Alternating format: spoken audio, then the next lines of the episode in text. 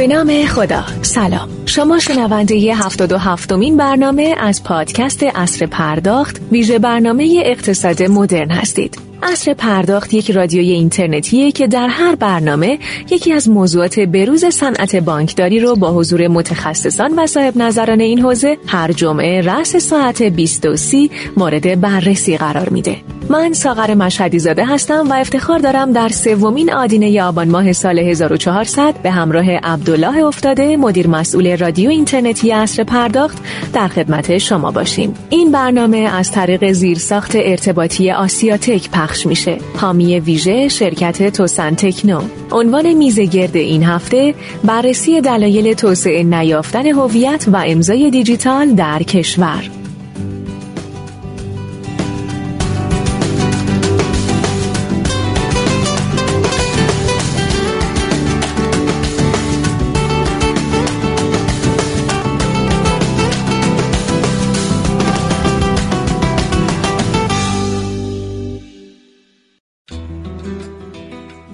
گسترش سطح مبادلات تجاری و لزوم تسریع و تسهیل توی معاملات بازرگانی استفاده از ابزار الکترونیکی رو در این خصوص اجتناب ناپذیر کرده. هویت مجازی شرط اول یک خریدار یا فروشنده الکترونیکیه به ویژه در مواردی که عرصه کسب و کار گسترده تر میشه. مدیریت اسناد الکترونیکی و ارسال و دریافت اطلاعات الکترونیکی بخش بزرگی از تبلیغات و فعالیت های اجرایی رو در جهان امروز شامل میشه. اما در کشور ما زمانی که صحبت از هویت مجازی افراد در دنیای دیجیتال میشه اولین نکته ای که به ذهن می‌رسه موضوع امضای دیجیتال زخم کهنه ای که همچنان به دلایلی نامشخص بعد از یک دهه کش و بین بانک مرکزی و وزارت سمت مشکلاتی رو هم برای مردم و هم سیستم بانکی ایجاد کرده. دولت سیزدهم اخیرا در راستای گسترش سامانه جامع تجارت با ارسال ابلاغیه در تاریخ 8 آبان ماه امسال با امضای معاون اول ریاست جمهوری و تعیین ضرب العجل به وزارت خونه ها و سازمان های دولتی از آنها خواسته هرچه سریعتر خودشون رو برای اتصال به سامانه جامعه تجارت آماده کنند تا امور تجاری کشور با توجه به توسعه تجارت الکترونیک شکل تازه‌تر و پویاتری بگیره. در ابلاغیه‌ای که به امضای محمد مخبر معاون اول رئیس جمهور رسیده علاوه بر اینکه تاکید شده که تمامی دستگاه‌های اجرایی کشور باید امضای الکترونیکی رو در زیر مجموعه خودشون پیاده سازی کنند همچنین اونا ملزم به استفاده از امضاهای مجاز توسط یکی از مراکز میانی مجاز صدور امضا استفاده کنند. این تکالیف در شرایطی از سوی معاون اول ریاست جمهوری به بانک مرکزی ابلاغ میشه که بانک مرکزی بارها اعلام کرده بوده که بر اساس مصوبه مرکز ملی فضای مجازی ملزم به ایجاد زیرساخت جداگانه برای توسعه امضای الکترونیکی در بخش بانکیه. اما این نظر بانک مرکزی بارها از سوی مرکز توسعه تجارت الکترونیکی به عنوان متولی و مجری امضای الکترونیکی در کشور مورد نقد قرار گرفته. در برنامه امروز امروز با حضور آقایان رضا جوادی نیا معاون زیرساخت کلید عمومی و امنیت اطلاعات تجاری مرکز توسعه تجارت الکترونیکی و سید صدرالدین نورالدینی مدیر سامانه احراز مشتریان تجارت الکترونیکی در خصوص ریشه مشکلات امضای دیجیتال و البته موضوع مهم هویت دیجیتال رو به بحث و تبادل نظر خواهیم گذاشت. پیش از آغاز این گفتگو از مدیران شرکت توسن تکنو بابت حمایت و حضورشون در این برنامه تشکر ویژه می کنم. چشمانداز توسن تکنو به عنوان شرکتی دانش بنیان و تولید کننده راهکارهای جامع بانکداری و پرداخت الکترونیک در ایران پیشرو بودن در شکل دهی تجربه خوشایند مردم از جامعه دیجیتال تعریف شده و مأموریت اون کاربردی کردن فناوری های نوین برای توسعه جامعه دیجیتاله. این شرکت با تمرکز بر موضوع تحول شعب همراه بانک ها در سفر دیجیتالی اونهاست. سرمایه گذاری برای توسعه پلتفرم هوش مصنوعی توسن تکنو شامل راهکارهای نظیر ربات هوشمند، چتبات، احراز هویت از روش‌های نظیر تشخیص چهره و تشخیص گفتار با رویکرد خلق تجربه متفاوت برای مشتریان از برنامه های اصلی توسن تکنوست. من خدمت میهمانان گرانقدر برنامه سلام و عرض ادب دارم و از آقای افتاده خواهش می‌کنم که میزه گرد رو آغاز کنند. جناب افتاده در خدمت شما هستیم. بفرمایید. بله بنده هم سلام و عرض ادب دارم. خدمت تمامی شنوندگان عزیزی که ما رو دنبال می‌کنن. همچنین خدمت مهمانان عزیز سلام عرض می‌کنم. مرسی که ما رو در پاس در ابتدای شب جمعه دارن همراهی می‌کنن. من فقط یه توضیح ابتدایی برنامه بدم. همونطور که تو پوسترهای اطلاع رسانی برنامه دوستان مشاهده کردن قرار بود ما یک نماینده از بانک مرکزی تو این موضوع خاص داشته باشیم که متاسفانه متاسفانه که نه یه ابلاغیه جدید از سوی همونطور که توی مقدمه برنامه بهش اشاره شد از سوی معاون اول رئیس جمهور دستگاه ها و سازمان های دولتی و وزارت ها ابلاغ شد. با توجه به اینکه این ابلاغیه خیلی جدید هست تصمیم گرفته شد در دقایق پای نزدیک به برنامه یک روز قبل از برنامه نتیجه کردیم که این ابلاغیه یه فصل جدیدی رو توی این موضوع قرار باز بکنه و شاید اصلا این اختلاف نظرها ادامه پیدا کنه شاید هم خارج از رسانه این اختلاف نظرها بین وزارت سمت و بانک مرکزی حلی براش پیدا بشه. و همین جهت تصمیم گرفته شد که از بانک مرکزی تو این برنامه فعلا نماینده ای نداشته باشیم. ولی خب همونطور که همیشه گفتیم ممنون از همراهی بانک مرکزی و اینکه تریبون در اختیار دوستان هست. در صورتی که حالا نیاز بود تو همین برنامه یا برنامه های بعدی به این موضوع بپردازیم. خدمت عزیزان باشید. من نکته دیگه ای هم که بگم امروز کنار خودمون آقای پویه پورعظم رو داریم از دوستان عزیز بنده. با توجه به اینکه موضوع مقدار تخصصی هست و از دانش من یه مقداری خارجه و خیلی تو این موضوع اشراف اطلاعاتی ندارم از ایشون خواهش کردم با توجه درگیری که تو این موضوع دارن و توی پروژه های امضای الکترونیک و هویت دیجیتال درگیر بودند امروز در کنار ما هستن. عملا مجری کارشناس برنامه آقای پورعظم خواهند بود و برنامه رو جلو می‌برن. سوالات و پرسش ها رو حالا منم تا یه جاهایی از برنامه ورود می‌کنم موضوعاتی که دارم رو مطرح می‌کنم. خب در ابتدای برنامه طبق روال همیشگی من خواهش می‌کنم که مهمانان عزیز یه احوال پرسی با شنوندگان داشته باشن و به ترتیب وارد برنامه بشیم. آقای جواد نیای عزیز در خدمت از عالی هستیم. یه احوال پرسی با شنوندگان داشته باشید. بفرمایید. عرض سلام و ادب و احترام دارم خدمت مجریان محترم برنامه و همینطور مهمان برنامه جناب آقای نورالدینی و شنوندگان عزیز این برنامه. در خدمت شما هستم آقای افتاده متشکر از شما. ممنونم آقای نورالدینی عزیز. در خدمت شما هستیم. یه احوال پرسی هم شما با شنوندگان داشته باشید.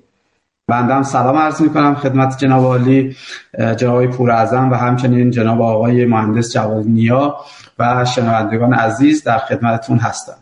متشکرم. مرسی. پویا جان پور شما یه اول پرسی بفرمایید و بقیه فرمون برنامه در اختیار شما. با سوالات شما شروع کنید و منم لابلای برنامه بهتون میپیوندم. خدمت شما هستیم. بفرمایید. سلام و شب بخیر خدمت شنوندای عزیز و مهمانان عزیز برنامه جناب مهندس جوادینی ها و جناب آقای نورالدینی. امیدوارم شب خوبی رو داشته باشیم من در خدمت شما هستم. حالا اگه اجازه بدید که موارد رو شروع کنیم و در خدمت بزرگواران باشیم. بله خواهش اینه که شما با سوالات شروع بکنید. لابلای برنامه همونطور که گفتم نکاتی اگر لازم بود منم میگم ورود می‌کنم توی بحث خدمت شما هستیم. بفرمایید. ممنونم. خب اگه اجازه بدید ما از جناب آقای مهندس جوادینیا بحث رو شروع بکنیم. با توجه به اینکه خب حالا یه تاریخچه و هیستوری به حال از امضای دیجیتال و امضای الکترونیکی و بحث‌های مرتبط با گواهینامه الکترونیکی در کشور وجود داره از این مطلب شروع کنیم که خب طبق قانون تجارت الکترونیکی و لوایح اجرایی اون به حال امضای الکترونیکی سالهاست که حداقل روی کاغذ استنادپذیری حقوقی و قانونی رو داراست و به اندازه امضای گرم و حتی بیشتر از اون قابلیت اطمینان امنیت لازم رو داره. بر اساس حالا همین قوانینی که عرض کردم ساختار حاکمیتی به عنوان شورای سیاستگذاری کلید عمومی کشور ایجاد گردید. و حالا من از آقای مهندس جوادینیا خواهش دارم که لطفا در خصوص تاریخچه این شورا و تشکیلات و وظایف و اقداماتی که در حال حاضر انجام شده تا اینجا توضیحاتی رو ارائه کنند در خصوص موضوع استنادپذیری حقوقی امضای دیجیتال در نزد مراجع حقوقی و قضایی هم اگه توضیحاتی ارائه بفرمایید ممنون میشه بله خواهش می‌کنم. جناب پور اعظم عزیز مطالب رو فرمودید همطور که شما هم اشاره کردید مطلع این موضوع در خصوص امضای الکترونیکی در کشور ما برمیگرده به قانون تجارت الکترونیکی مصوب سال 1182 بعد از اون به فاصله چهار سال ما آیننامه اجرایی قانون رو داشتیم که در اون آیننامه ماده 32 میاد و شرح وظایف تمامی اجزا و ساختار و سلسله مراتب زیرساخت کلید عمومی در کشور رو تعریف می‌کنه تعیین می‌کنه و تشریح می‌کنه.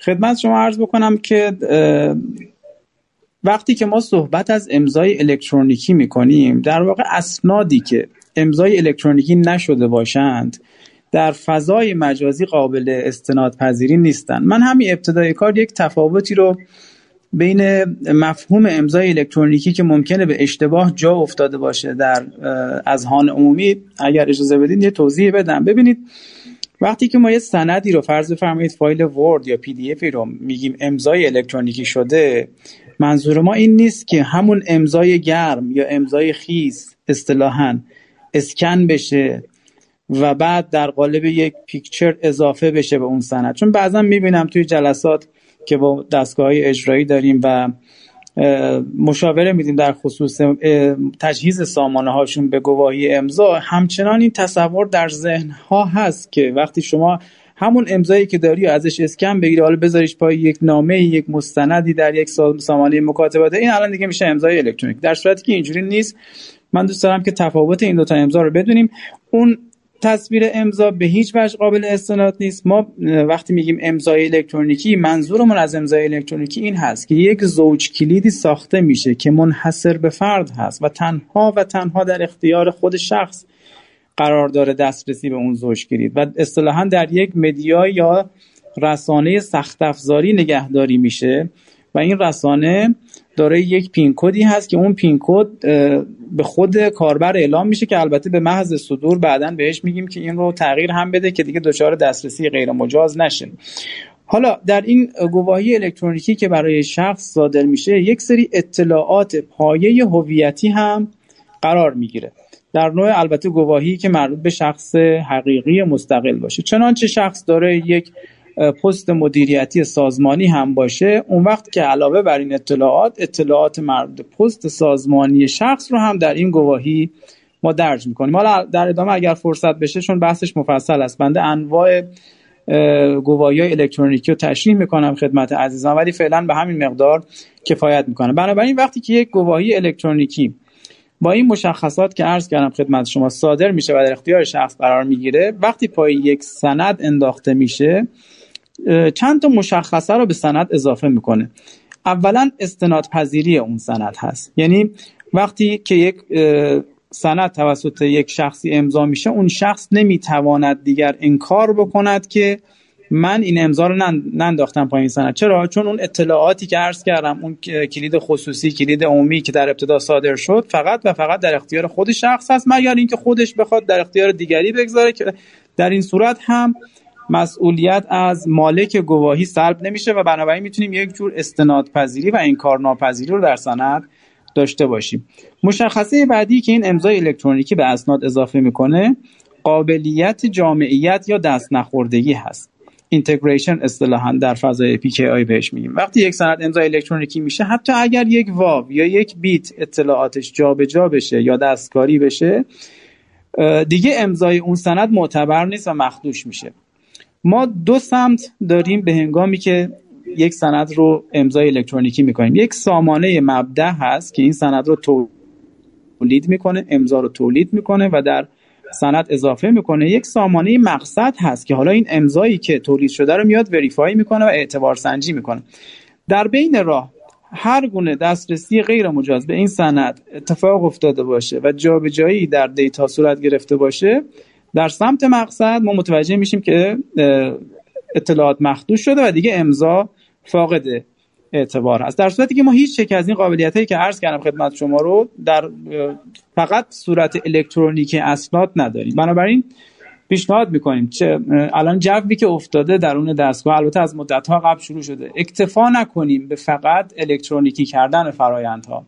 بلکه یک زیرساخت امنیتی که یکی از مصادیق اون پی آی هست و یکی از رایج ترین در واقع فناوری های امنیتی در دنیا هست رو میبایست بعد از الکترونیکی کردن به فرایندهامون اضافه بکنیم.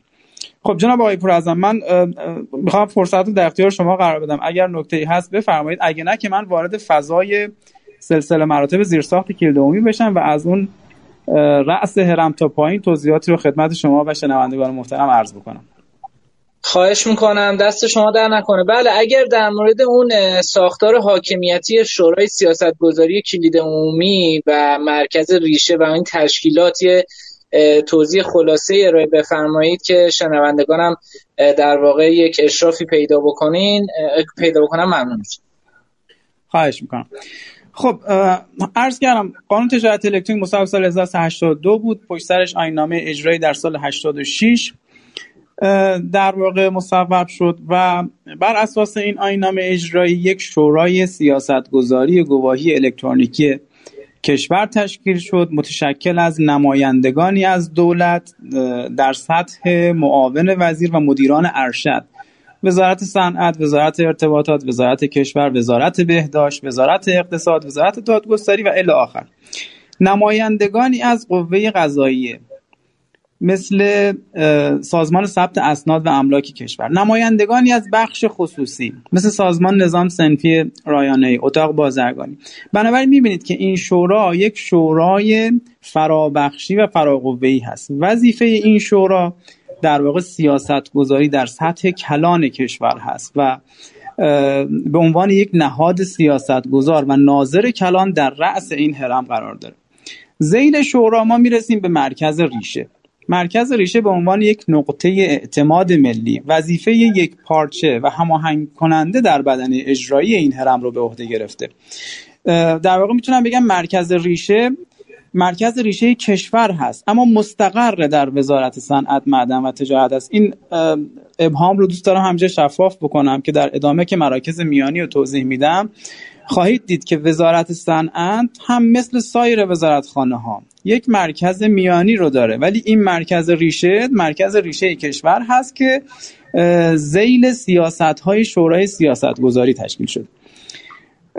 در ادامه بعد از شورا که حالا اعضاشو خدمت شما عرض کردم ما یک کمیته نظارتی هم داریم. این کمیته نظارتی در ابتدا پنج عضو داشت. البته در آخرین جلسه شورا تعداد دو تا اضافه شدن به اعضای کمیته نظارتی و الان هفت تا عضو کمیته نظارتی داریم. وظیفه اعضای کمیته نظارتی نظارت بر مرکز ریشه کشور فعالیت های اون و خب همینطور اگر ادامه بدین نظارت بر مراکز میانی و نظارت بر دفاتر ثبت نام است. اعضای کمیته نظارتی شامل شورای اجرایی فناوری اطلاعات میشه. وزارت ارتباطات فناوری اطلاعات رو داریم. خود وزارت صنعت یکی از اعضا سازمان نظام سنفی عضو دیگری هست. اتاق بازرگانی و وزارت کشور و در نهایت مرکز افتای ریاست جمهوری.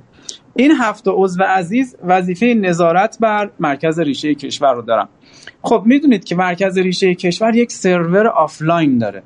یعنی چی؟ یعنی خود ریشه کشور یک کلید خصوصیش تقسیم شده به چند قسمت مختلف و این هر قسمت از این قسمت های کلید در اختیار یکی از اعضای کمیته نظارتی قرار گرفت. یعنی حتی مرکز ریشه کشور الان اگه بخواد فقط روشن هم بشه اختیارش در اختیار وزارت سمت به تنهایی نیست بلکه تمامی این اعضایی که عرض کردم خدمت شما میبایستی جمع بشن دور همته یک مراسمی. که به تناسب این اعضا کمیته نظارتی جلسش تشکیل میشه و همگی این اعضا یا می‌تونم بگم سه از پنج این اعضا اماونش میشه سه از پنج. اگر تشریف بیارن و کلیداشون رو کنار همدیگه قرار بدن تازه ما می‌تونیم مرکز ریشه کشور رو راه اندازی بکنیم.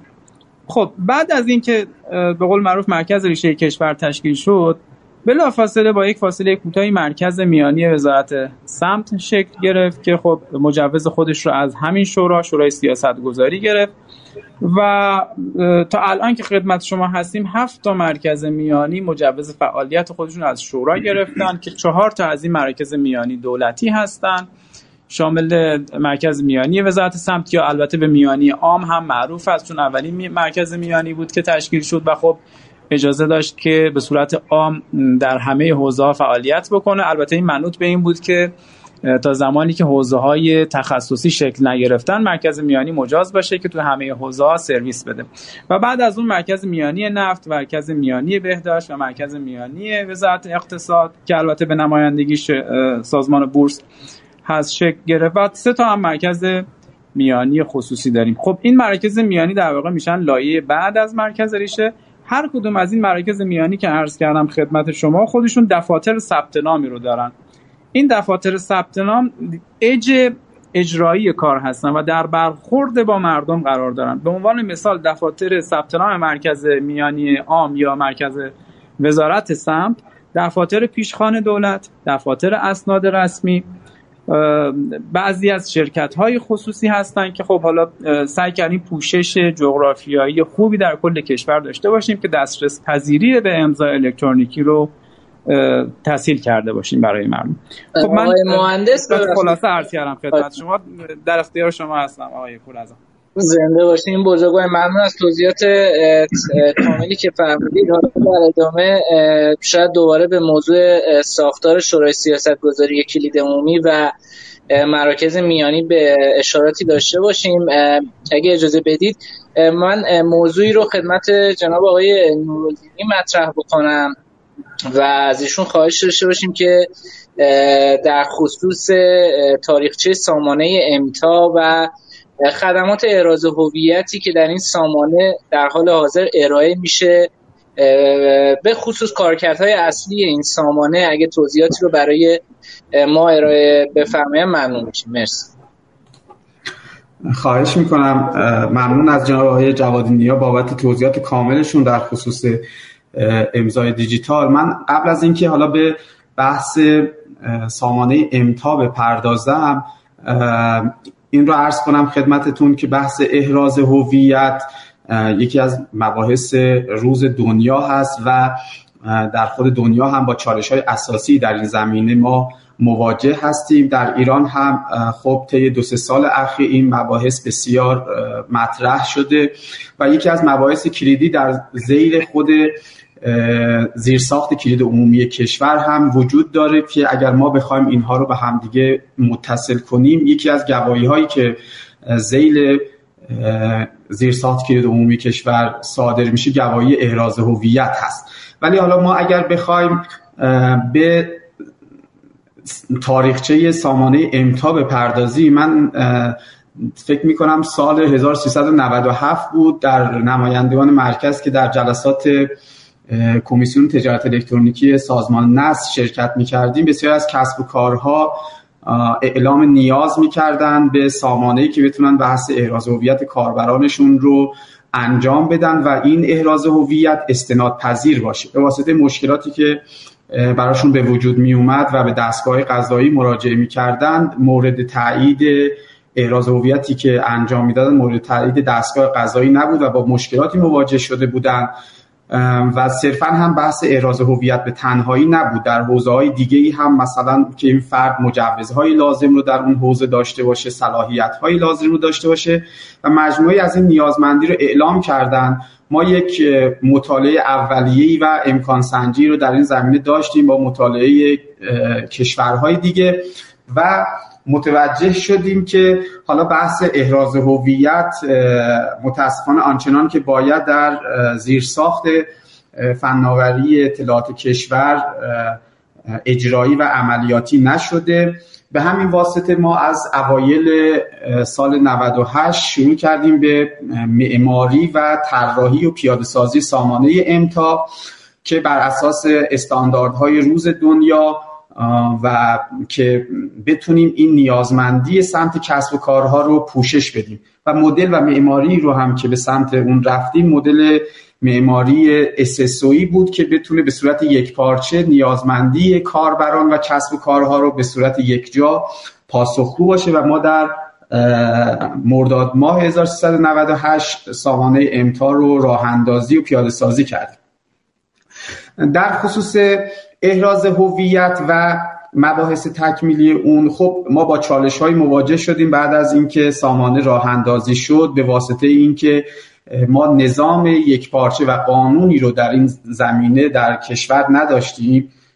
خب دستگاه های مختلف اظهار نظرهایی رو در خصوص سامانه نوع کارکرد سامانه نحوه عمل کرده اون داشتن که جالبه بدونید خب از سالهای قبلش در مرکز ملی فضای مجازی زیل شورای عالی فضای مجازی کشور سلسله جلساتی رو در خصوص هویت دیجیتالی برگزار شده بود. ولی خب متوقف مونده بود برای یک مدتی و ما خروجی نداشتیم. بعد از اینکه این مباحث سامانه امتا و بحث اعراض هویت مطرح شد جلسات مجددا آغاز شد در مرکز ملی فضای مجازی و ما اولین سند رسمی کشور در خصوص هویت دیجیتال رو در سال 98 تصویب شورای عالی فضای مجازی شد و ابلاغ شد به دستگاه به کلیه وزارتخانه و دستگاه های اجرایی و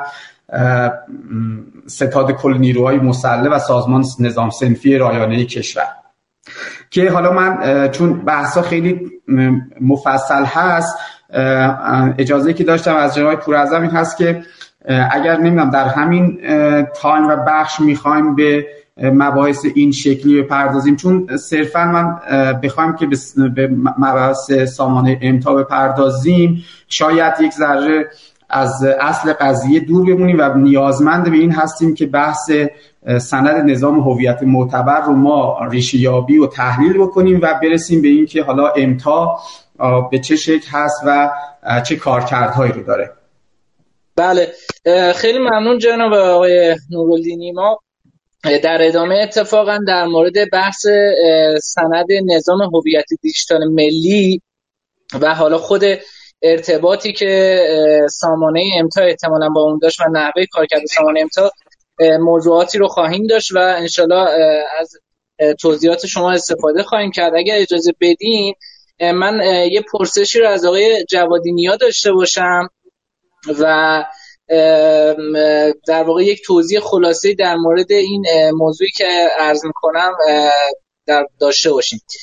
جناب آقای جوادی نیا توضیح رو در ابتدا فرمودن که خب به حال یک مرکز ریشه به عنوان در واقع مرکز اصلی و حالا اون در واقع هد بحث مدیریت گواهی الکترونیکی و صدور گواهی الکترونیکی وجود داره و مراکز میانی در ذیل این مرکز ریشه وجود داره.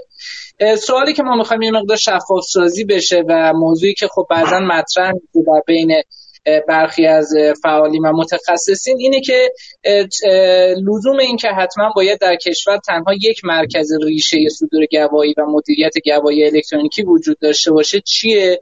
و اینکه چرا برای مثال ثبت احوال برای طرح کارت هوشمند ملی اونطوری که در واقع به نظر میاد یک مرکز ریشه گواهی الکترونیکی مستقلی رو داره تو این حوزه. و آیا اساسا مراکز ریشه با کارکردهای مختلف زیل این الزامات شورای سیاست گذاری گواهی الکترونیکی می‌تونه شکل بگیره یا نه؟ الزامات و ملاحظاتی وجود داره که تنها باید یک مرکز ریشه واحد برای صدور گواهی الکترونیکی در کشور وجود داشته باشه. ممنون میشیم. یه توضیح خلاصه آقای مهندس جواد نیا در این زمینه بفرمایید. بله خواهش می‌کنم. خب ساختار رو که ابتدای عرایزم سعی کردم توضیح بدم خدمت عزیزان. ببینید ما اعتقاد داریم تو هر بیزینسی تو هر کسب و کاری که شکل می‌گیره ابتدایی به هم میبایست اون معماری مناسب طراحی بشه.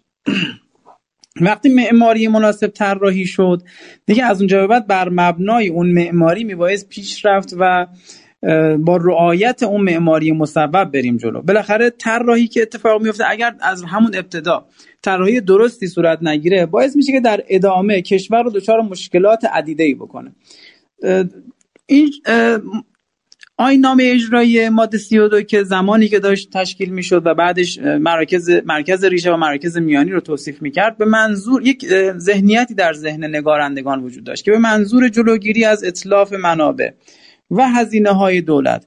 به منظور اجتناب از موازی‌کاری دستگاه های اجرایی مختلف. فقط ما یک مرکز ریشه داشته باشیم. ببینید ما چند تا لایه مختلف داریم. لایه های مختلف سیاست گذاری یا policy making. در ذیل اون تنظیمگری یا regulation داریم و بعدش می‌رسیم به لایه اجرایی یا operation اتفاقی که میفته اگر ما در لایه سیاست گذاری شورای سیاست گذاری رو داشته باشیم اگر زیلش یک رگولاتور واحد وجود نداشته باشه دچار چند صدایی میشیم. و بعد همین اتفاقی که دارید می‌بینید. میافته در کشور. وزارت صنعت شروع می‌کنه به عنوان البته متولی ام مرکز ریشه کشور رو که مستقر البته در وزارت صنعت از توضیحاتش رو عرض کردم خدمت شما. شکل میده به موازات بانک مرکزی میره کارهای مشابه انجام میده به موازات ثبت احوال میره این کارها رو انجام میده. البته جناب پور عزیز من برای اینکه ادبیاتمون مشترک بشه یک نکته رو عرض بکنم خدمت شما و البته هم خدمت همه شنوندگان عزیز. اینه که ما طبق قوانین و مقررات جاری در کشور الان فقط در دولت یک مرکز ریشه معتبر و به رسمیت شناخته شده داریم. این مثالی که شما فرمودید از ثبت احوال باعث بگم خدمت شما که ثبت احوال تا به حال هیچ گونه مجوزی از شورای سیاست گذاری دریافت نکرد. نه تنها ثبت احوال بانک مرکزی هم همینطور. و خب این اقداماتی است که دوستان به صورت موازی انجام دادند و شما برید نگاه بکنید هیچ قانون و پشتوانه محکمی برای این فعالیت هایی که میفرمایند ندارن. هر جا هم استنادی به یک بخشی از قانون شده همه جا تاکید شده که با هماهنگی شورای سیاست گذاری و با کسب مجوز از شورای سیاست گذاری بنده خدم... الان که خدمت شما هستم به صراحت عرض می‌کنم شورای سیاست گذاری تا به حال به هیچ یک از دستگاه ها نه بانک مرکزی و نه ثبت احوال مجوزی در راستای صدور گواهی اونم تازه از نوع ریشه نداده است. حالا ما خواهشی که عزیزان داریم و از همین تریبون استفاده می‌کنم بنده اینه که اگر دوستان می‌خوان در زمینه صدور و گواهی فعالیت بکنن و پشتوانه قانونی داشته باشن شما ابتدای صحبتتون فرمودید. گواهی امضای الکترونیکی بعدش در صورتی که دچار خدایی نکرد دچار اختلاف حقوقی بشیم میبایستی در یکی از محاکم قضایی قابلیت استناد پذیری داشته باشه دیگه. اگر این مراکز صدور گواهی مجوز خودشون رو از شورا نگرفته باشن به هیچ وجه در هیچ یک از محاکم قضایی قابل دفاع نیستن و تمامی اسنادی که با این گواهی های غیر مجاز صادر شده باشه وجاهت قانونی نخواهد داشت.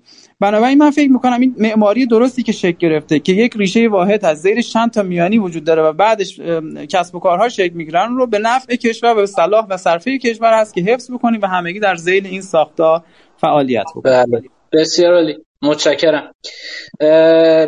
آقای نورالدینی اگه اجازه بدید در مورد سامانه امتا حالا همونطوری که احتمالا شنوندگان عزیز هم تا حدودی در واقع آشنایی داشته باشن با این سامانه.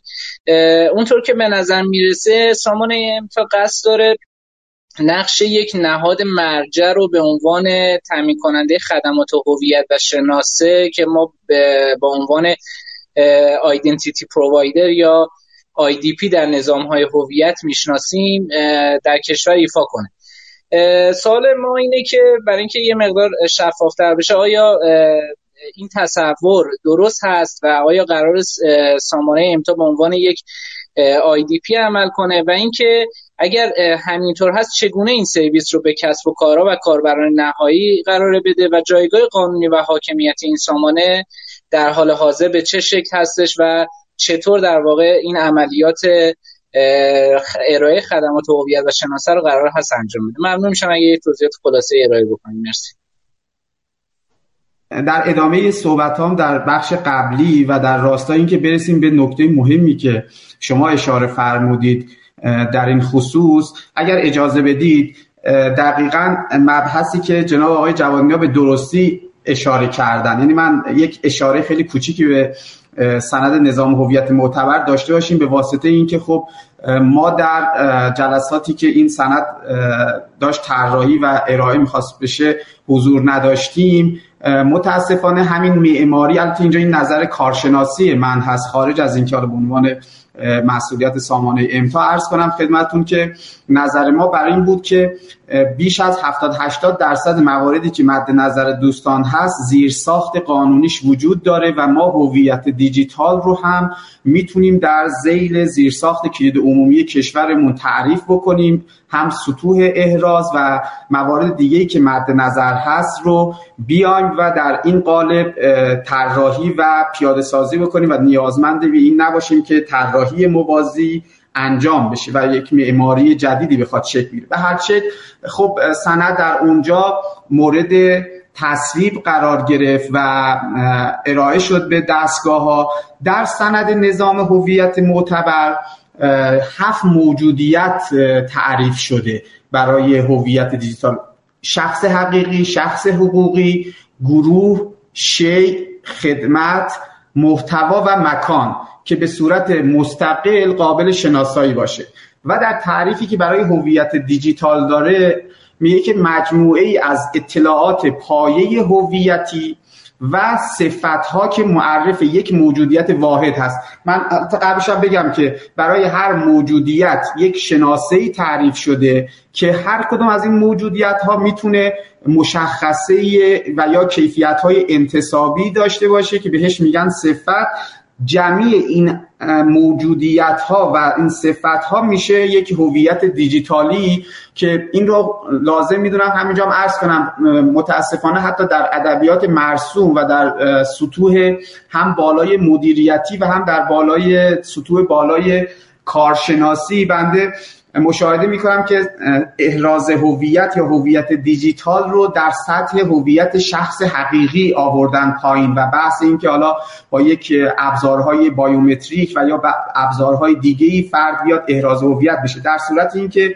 هویت دیجیتال مجموعه ای از این اطلاعات پایه هویتی و صفت است که نظر ما بر این بود که اگر حالا این سند قرار هست که تولید بشه برای هر کدوم در سند نظام هویت معتبر برای هر کدوم از این موجودیت ها و این صفت ها اومده و دستگاهی رو مشخص کرده به عنوان تأمین کننده شناسه یا همون IDP یا تأمین کننده صفت ها که در خود تعریف تأمین کننده هم اومده که نهادی که میاد و تخصیص میده یک شناسه ای رو و یک صدور گواهی می‌کنه برای اونها و صرفا در برخی از تراکنش ها احراز هویت اونها رو انجام میده. بس در نتیجه سامانه امتا یک پی نیست. پی اون شرکت هایی هستند که حالا مرکز ملی فضای مجازی مشخص کرده این سند که باید بیان این هفت موجودیت سازمان های مشخصی رو متولی تولید اون شناسه بکنه و در برخی از تراکنش هایی که صرفا فقط نیازمند احراز اون شناسه از اون سازمان باشه احرازش رو انجام بده. در نتیجه ما اینجا نیازمند یک تعریف یک بازیگر جدیدی و یک عنصر مستقلی تحت عنوان حالا ما عنوانش گذاشتیم تحت عنوان سرویس اگریگیتور یا در بعضی از معماری های کشورهای خارجی تحت عنوان بروکرهایی اومدن که میان و وظیفه اینو دارن که این شناسه ها رو تجمیع می‌کنن یک پارچه می‌کنن و در اختیار حالا در لایه کاربرد در اختیار کسب و کارها و حالا حوزه های مختلفی رو ارائه میدن. و یک نظر کارشناسی که اتفاقا ما داشتیم بر این اساس بود خب چون بعضا در خصوص معماری این که آیا ما فقط یک سامان متولی این قضیه باشه یا چند تا سامانه به چه شکل باشه همین حالا مباحثی که در خصوص ریشه و مراکز میانی مطرح میشه که ما اونجا هم عرض کردیم که اتفاقا نظر کارشناسی ما بر این بود که اگر این در طراحی اولیه و معماری اولیه میومد زیل زیر ساخت کلید عمومی کشور ما می‌تونستیم مراکز میانی دولتی و خصوصی خودمون رو متولی این به عنوان بروکرها یا آیدی سرویس اگریگیتورهای نظام هویت دیجیتال در نظر می گرفتیم که می‌تونستن به سازمان ها و نهادهای حالا چه دولتی چه غیر دولتی بله. سرویس بدن و اگر هم یک یکی از این سرویس ها دوچار شد اینها با همدیگه به صورت شبکه در ارتباط با هم باشن. این کلیت بود که من لازم می‌دونستم بهش اشاره کنم. دست شما در نکن آقای نورالدینی خیلی خلاصه و فهرستوار و اگر کوتاه بفرمایید که این در واقع استلام های هویتی و اون شناسه ها و صفت هایی رو که سامانه امتا تجمی می‌کنه به عنوان یک سرویس دهنده حالا ایجاد در واقع سرویس دهنده هویت دیجیتال و سرویس دهنده احراز هویت چه شاخص ها و چه استلام های حاکمیتی گرفته میشه؟ اگه فهرستوار بفرمایید که کوتاه هم باشه ممنون میشه ما در خصوص شخص حقیقی بر اساس مصوبه هم که مرکز ملی فضای مجازی داره و سازمان ثبت احوال رو متولی آی دی پی شناسه شخص حقیقی داره ما شخص حقیقی ایرانی رو از سرویس ثبت احوال داریم استفاده می‌کنیم و احراز می‌کنیم. شخص حقوقی رو از سازمان ثبت اسناد کشور استعلام و هویت سنجی می‌کنیم. برای اینکه بتونیم اون لایه اولیه احراز رو داشته باشیم از طریق سرویس شاهکار و با یک OTP مشخص می‌کنیم که صاحب اون شماره موبایل و اون فرد که متصل به اون فرد هست یا متصل به مدیرعامل اون شرکت حقوقی هست اون رو احراز هویت می‌کنه. این در لایه شناسه شناسه هست که ما الان در سامانه امتا موجوده. در لایه صفات ما مجوزهای سنفی که اشخاص حقیقی حقوقی دارن پروانه کسب فعالیتی که در حوزه های مختلف دارن پروانه فعالیت های حوزه وزارت صنعت و معدن حساب بانکی متصل به بانک مرکزی بحث برای سازمان نظام پزشکی و نظام پرستاری کشور افراد که پزشک هستند و یا پرستار هستند ما داریم احراز صلاحیت یا اون صفتشون رو احسا می‌کنیم و در سامانه قرار میدیم و موارد دیگه ای که در این لایه وجود داره. خیلی ممنون. مرسی از توضیحی که ارائه دادید. آقای مهندس جوادی نیا یه در واقع موضوعی رو با هم بررسی بکنیم و توضیحات شما رو داشته باشیم.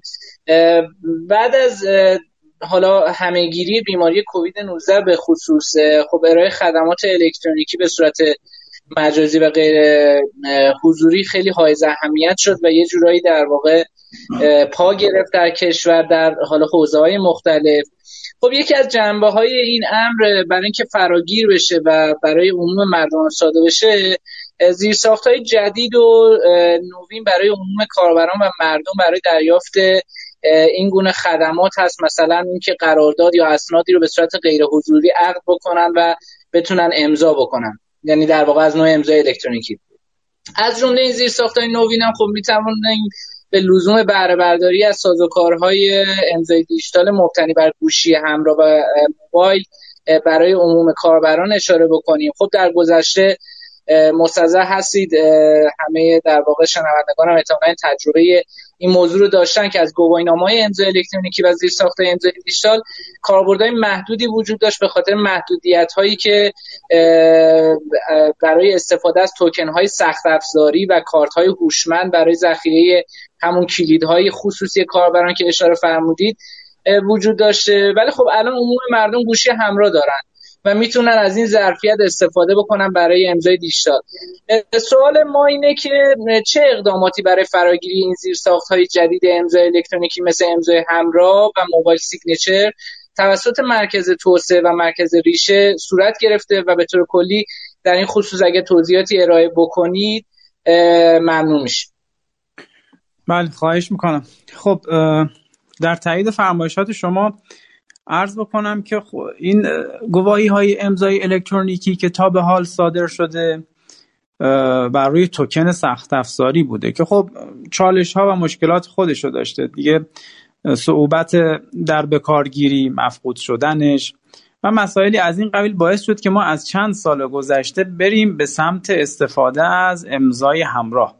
خب عزیزان ما در مرکز ریشه کشور زحمت کشیدن و ابتدا میبایستی ما پشتوانه قانونی این امضای همراه رو تدوین می‌کنیم و بعد در شورا تصویب می‌کنیم من سال گذشته اسفند ماه سال گذشته خدمت شما عرض بکنم که این سند تحت عنوان سند الزامات و چارچوب زیرساخت کلید عمومی همراه که خب سند مفصلی است واقعا و میاد خودش اجزای مختلف این زیرساخت که حالا مفصل هست و شاید وقت برنامه گرفته بشه. من خیلی کوتاه فقط اسم می‌برم. بهش پرداخته شده وظیفه هر جز رو درش ذکر شده و اینکه خلاصه از این به بعد میریم به سمت صدور گواهی روی تلفن همراه منتها با شرایط خاصی.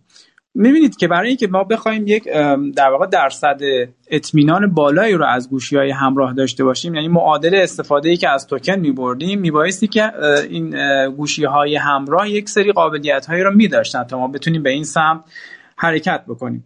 خب اتفاقی که افتاد این بود که ما گواهی ها رو بر روی یک secure element و یک المان امن بر روی گوشی ها تصمیم گرفتیم که صادر بشه و از فضای TEE گوشی ها استفاده شد.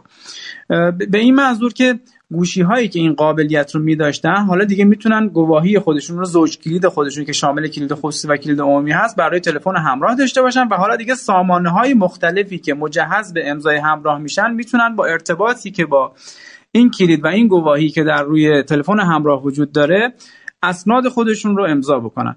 خب یکی از اجزا اصطلاحا ما بهش میگیم MSSP و این MSSP میاد وظیفه در واقع ایجاد امضاها رو فاکتور می‌گیره از سامانه ها و دیگه منبع سامانه ها مجبور نیستن خودشون اگر بخوان عملیات تجهیز به امضای الکترونیک رو داشته باشن برن استیکه ای بگیرن و با یک خلاصه سختی ها و با طی یک زمان زیادی تازه مجهز بشن به استفاده از امضا. سازوکاری که ما پیش بینی کردیم اینه که استفاده از MSSP خیلی چابک می‌کنه نرم افزارها رو و باعث میشه که فرایند PKI انیبلینگ بسیار کوتاهتر بشه. خب این سند سال گذشته تدوین شد و حالا ما به دنبال اون ما سه تا مرکز خصوصی بخش خصوصی. این قابلیت رو با جلساتی که متعددی که در سال گذشته با ایشون داشتیم و البته ادامه اون در سال 1400 توانمند بکنیم اکتیو بکنیم که این ستا بتونن خدمات و محصولات امضای همراه رو ارائه بکنن. خب به عنوان نمونه ارز بکنم خدمت شما. حالا چون بحث از کرونا هم شد ما پروژه اعطای تسهیلات به کسب و کارهای آسیب دیده از کرونا رو داشتیم. توی این پروژه اتفاقا همین مورد اتفاق افتاد. یعنی هم صدور گواهی بر روی امضای همراه اتفاق افتاد و هم اینکه احراز هویت رو ما به صورت غیر حضوری داشتیم. ببینید ما از یک سو مواجه بودیم با اینکه میبایستی اجتناب بکنیم از هر گونه تجمعی که خلاصه باعث بشه خودش شیوع ویروس کرونا رو بیشتر بکنه. از سوی دیگه خب می‌خواستیم بالاخره این تسهیلات رو به کسب و کارهای آسیب دیده از کرونا بدیم. بنابراین به این سمت و سو حرکت کردیم که یک اپلیکیشنی طراحی شد که احتمالا هم همگی شما عزیزان چون تو این فضا در واقع حضور دارین آگاه هستین و توسط اون اپلیکیشن توسط اپلیکیشن ها الگوریتم های هوش مصنوعی ما احراز هویت رو به صورت غیر حضوری داشتیم و بعد خب در ادامه موضوع امضای قرارداد بود که خب مثال خوبی هم که شما قرارداد دیگه توی این فرایند به صورت الکترونیکی روی تلفن همراه به کاربر نمایش داده میشه و توسط همون زوجکلیدی که قبلا در فرایند صدور و گواهی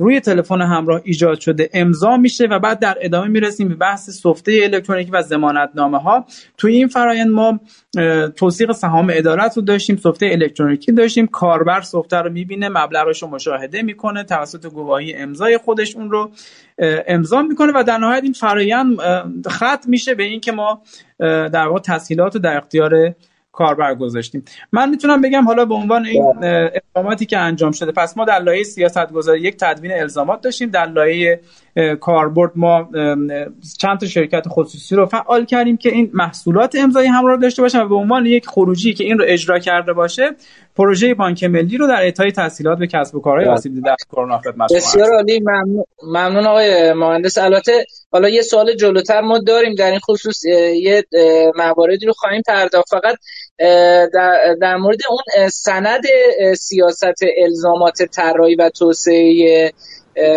ابزارها و نرم افزارهای امضای دیجیتال مبتنی بر موبایل یعنی امضای همراه. تا اونجایی که من مطلع هستم این سند همچنان در واقع تصویب نشده و بخشنامه نشده. درسته؟ ببینید پیشنویسش آماده شده. خب من خدمت شما عرض می‌کنم. ما سال گذشته یه اتفاق خوبی که افتاد و البته باعث شده بود که تا قبل از این چابکی رو از مرکز ریشه ما بگیره. من حالا چون احساس کردم بیش از زمان خودم دارم استفاده می‌کنم این بخش فاکتور گرفتم. حالا که اشاره کردین عرض می‌کنم خدمت شما. فرایندی که در تصویب این گونه اسناد وجود داشت اینجوری بود که ما اول میبایستی پیش‌نویس آماده می‌کنیم و بعد شورای سیاست گذاری جلسش شکل می‌گرفت. این اسناد می‌رفت اونجا تصویب میشه و بعد ابلاغ میشه همین موضوع رو در مورد CP و CPS ها و ارائه مجوز مراکز میانی هم داشتیم. خوشبختانه ما سال گذشته موفق شدیم که از خود شورا این مجوز رو بگیریم که تنها اسنادی که تو حوزه سیاست گذاری کلان هست مثل سند CP هر گونه بروز رسانی هر گونه تغییر که در واقع منجر میشه به سیاست های کلان کشور رو. همچنان تصویبش رو بذاریم به عهده شورا باشه.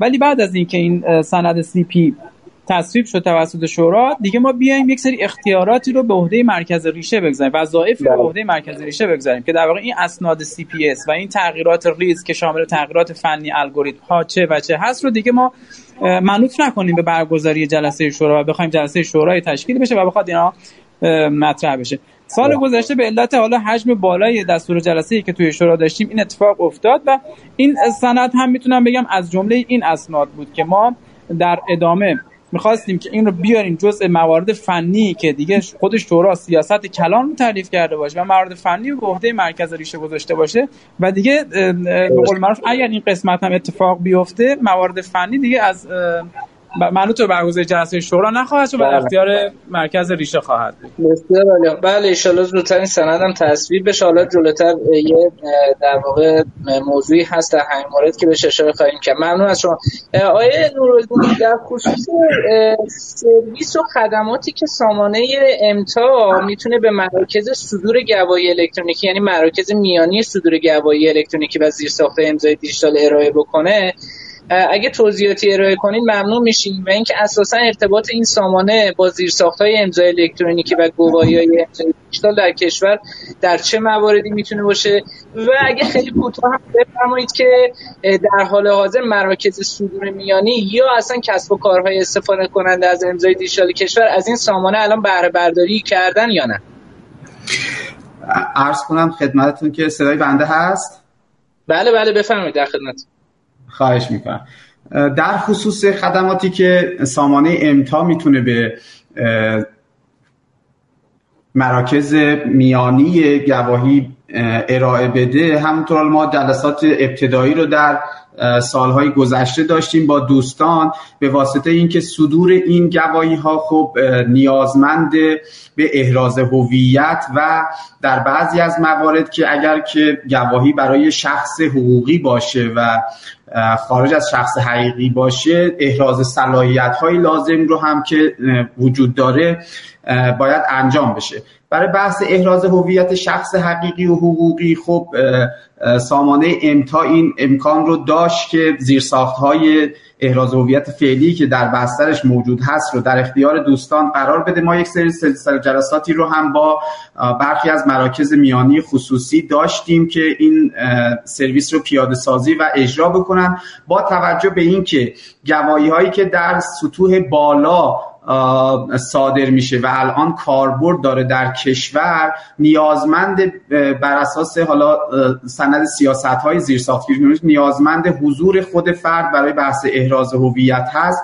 الان ثبت نام غیر حضوری خب شکل گرفته توسط خود مرکز میانی عام و این امکان در اختیارشون قرار داده شده ولی برای دریافت توکن و امضا باید حتما یک حضوری داشته باشند و سند رو امضا بکنن و توکن مربوطه رو دریافت بکنن حالا ما با سلسله جلساتی خودمون در هم داخل مرکز داشتیم. برای گواهی سطوح پایینتر گواهی سطح یک و دو تا بتونیم از سطوحی که در سامانه امتا پیاده سازی شده و انشاءالله حالا ما به واسطه اینکه حساسیت کسب کارها بود بحث احراز بایومتریک رو هم برنامه ریزی ها اقدامات لازمش انجام شده ولی خب پابلیش نکردیم به واسطه اینکه در لایه حوزه کسب و کاری حس احساس بر این شاید بشه که بخواد مثلا این سطح احراز در اون لایه هم بخواد به کار گرفته بشه و دوچار چالش بکنه بیزینس رو.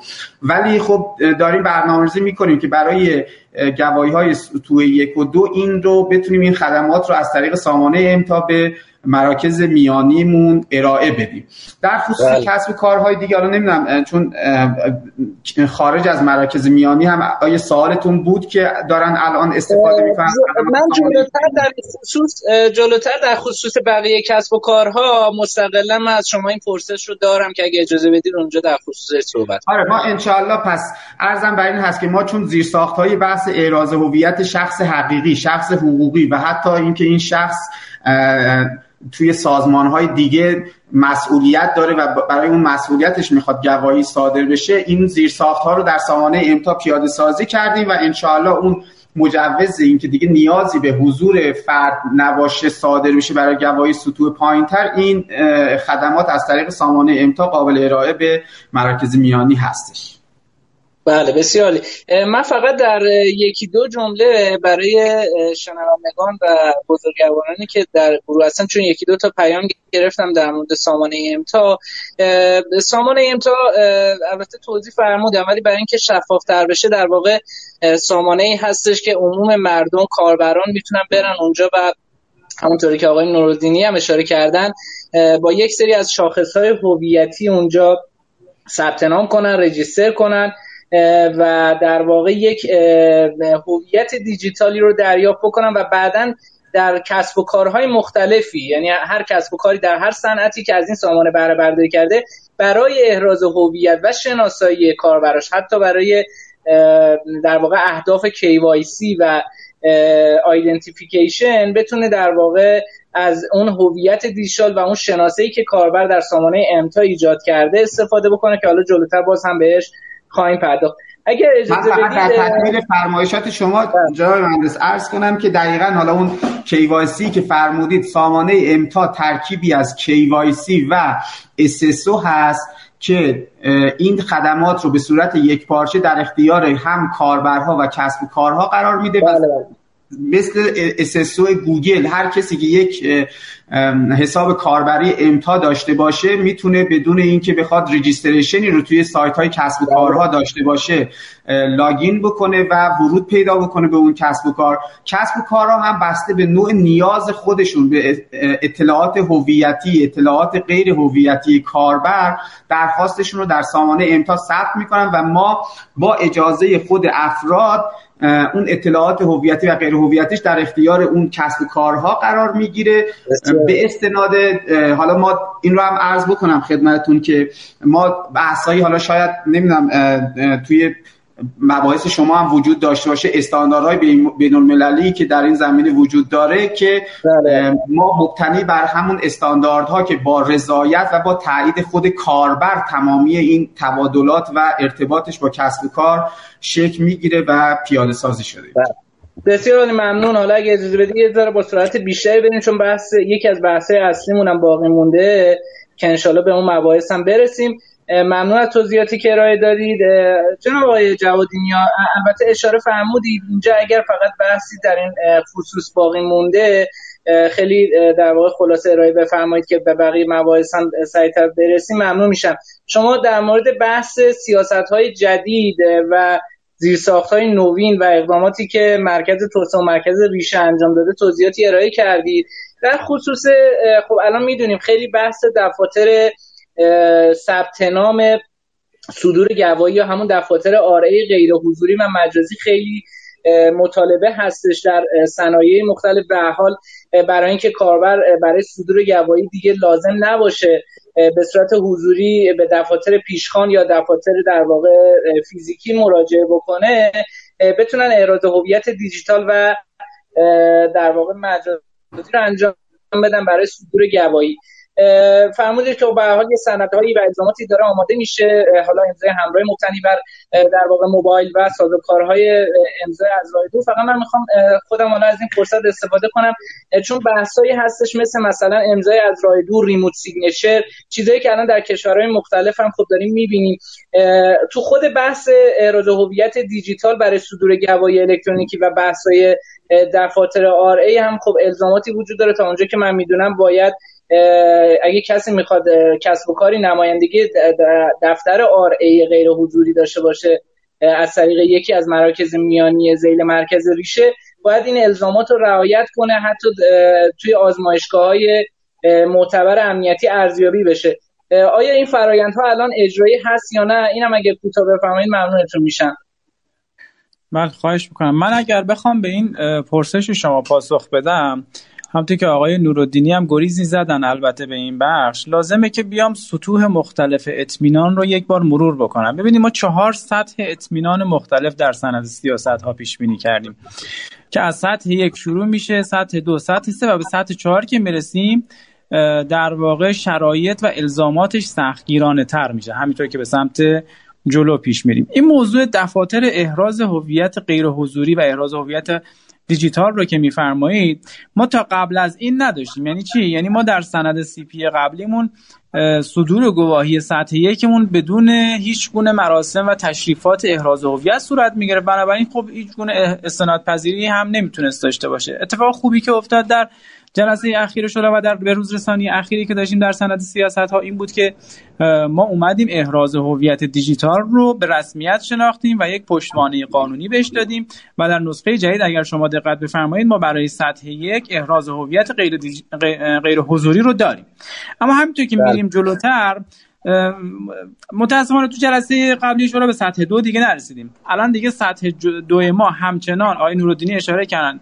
برای احراز هویتش درسته که یک امکانی رو فراهم کردیم که درخواست گواهیش شده غیر حضوری. یعنی ما از طریق سامانه مرکز میانی عام درخواست گواهی سطح دو رو و تکمیل فرم هایی که مربوط به درخواست گواهی بود رو به صورت الکترونیکی و از طریق پورتال صدور گواهی مرکز میانی عام داریم انجام میدیم. ولی در نهایت برای احراز هویت شخص باید یک مراجعه کوتاه داشته باشه به دفتر ثبت نام.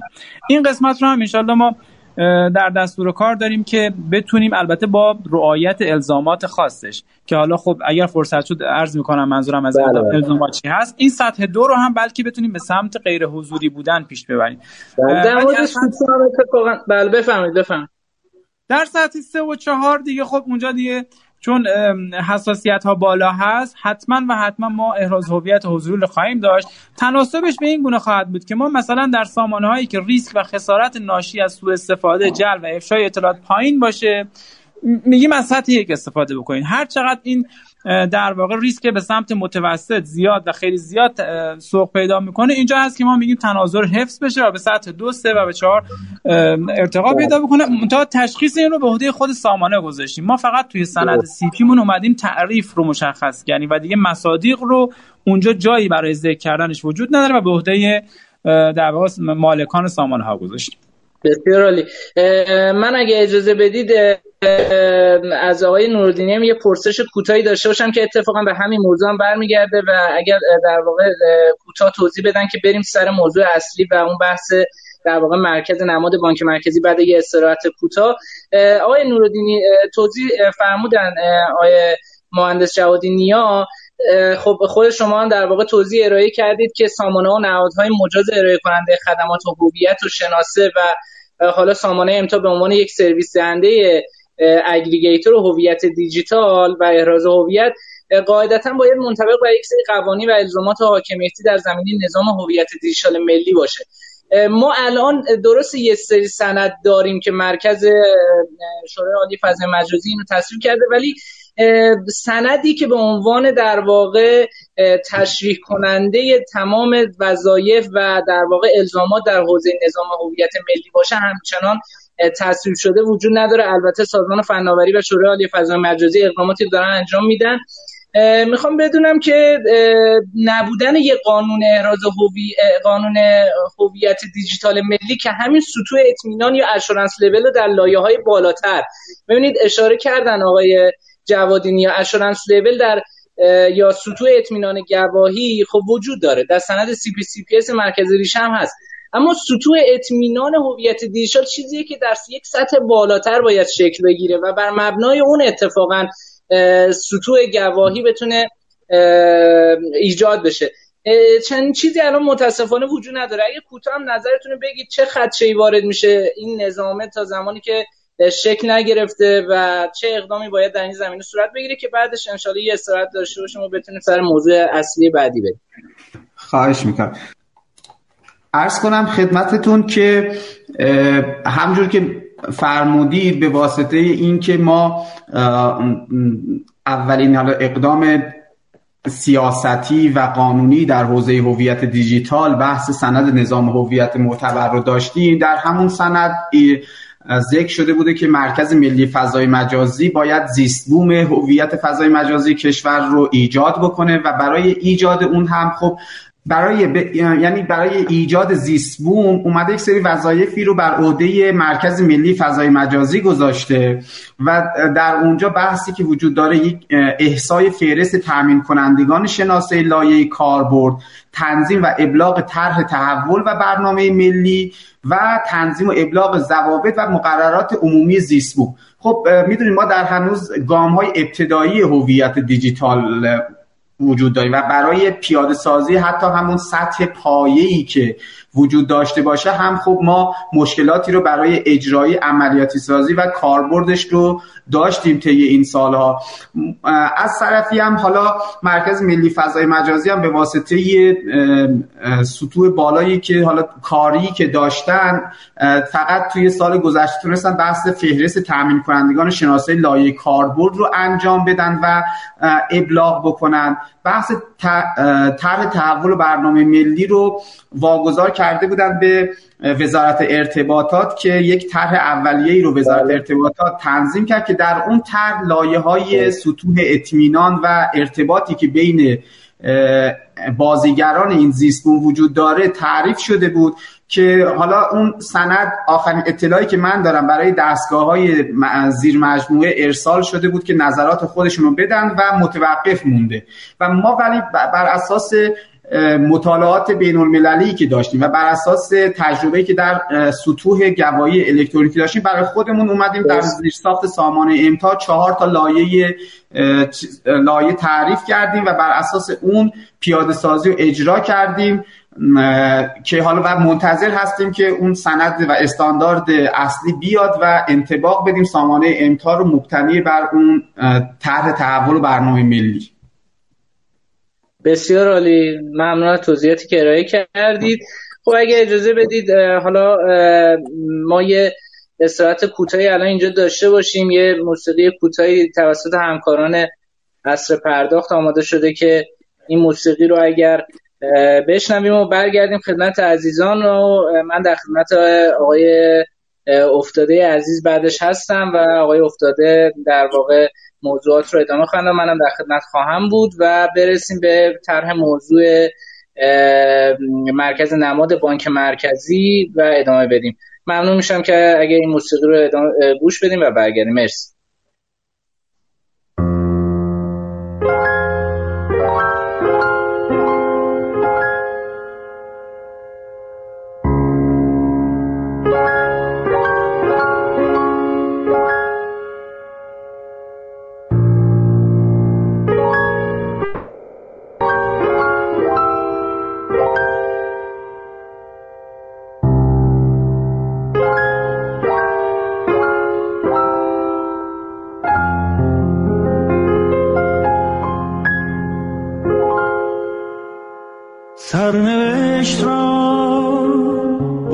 سر نوشت. شاید این بار کمی بهتر نوشت. عاشقی را غرق در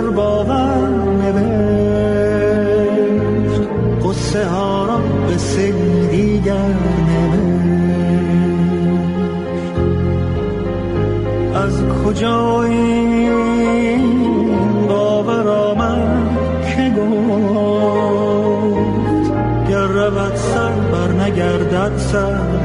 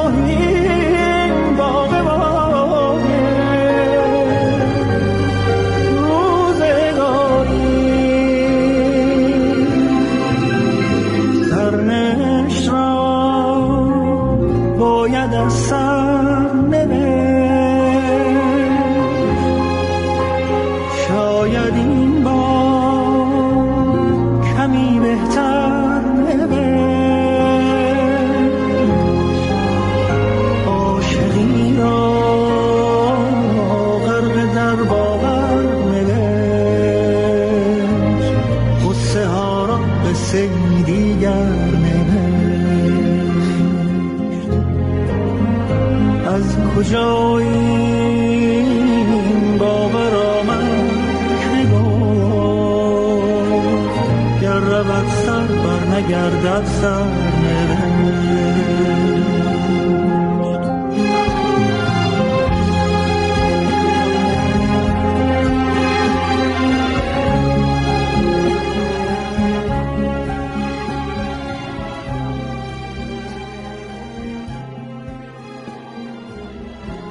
ضمن عرض سلام مجدد خدمت تمامی شنوندگانی که ما رو دنبال می‌کنن. امیدوارم که تا به اینجای برنامه بهره لازم رو برده باشن.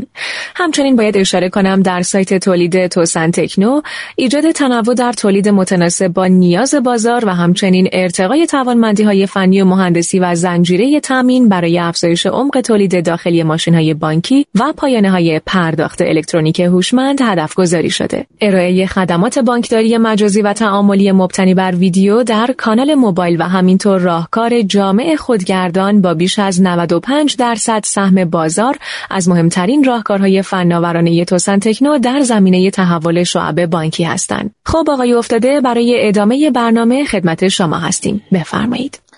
بله متشکرم.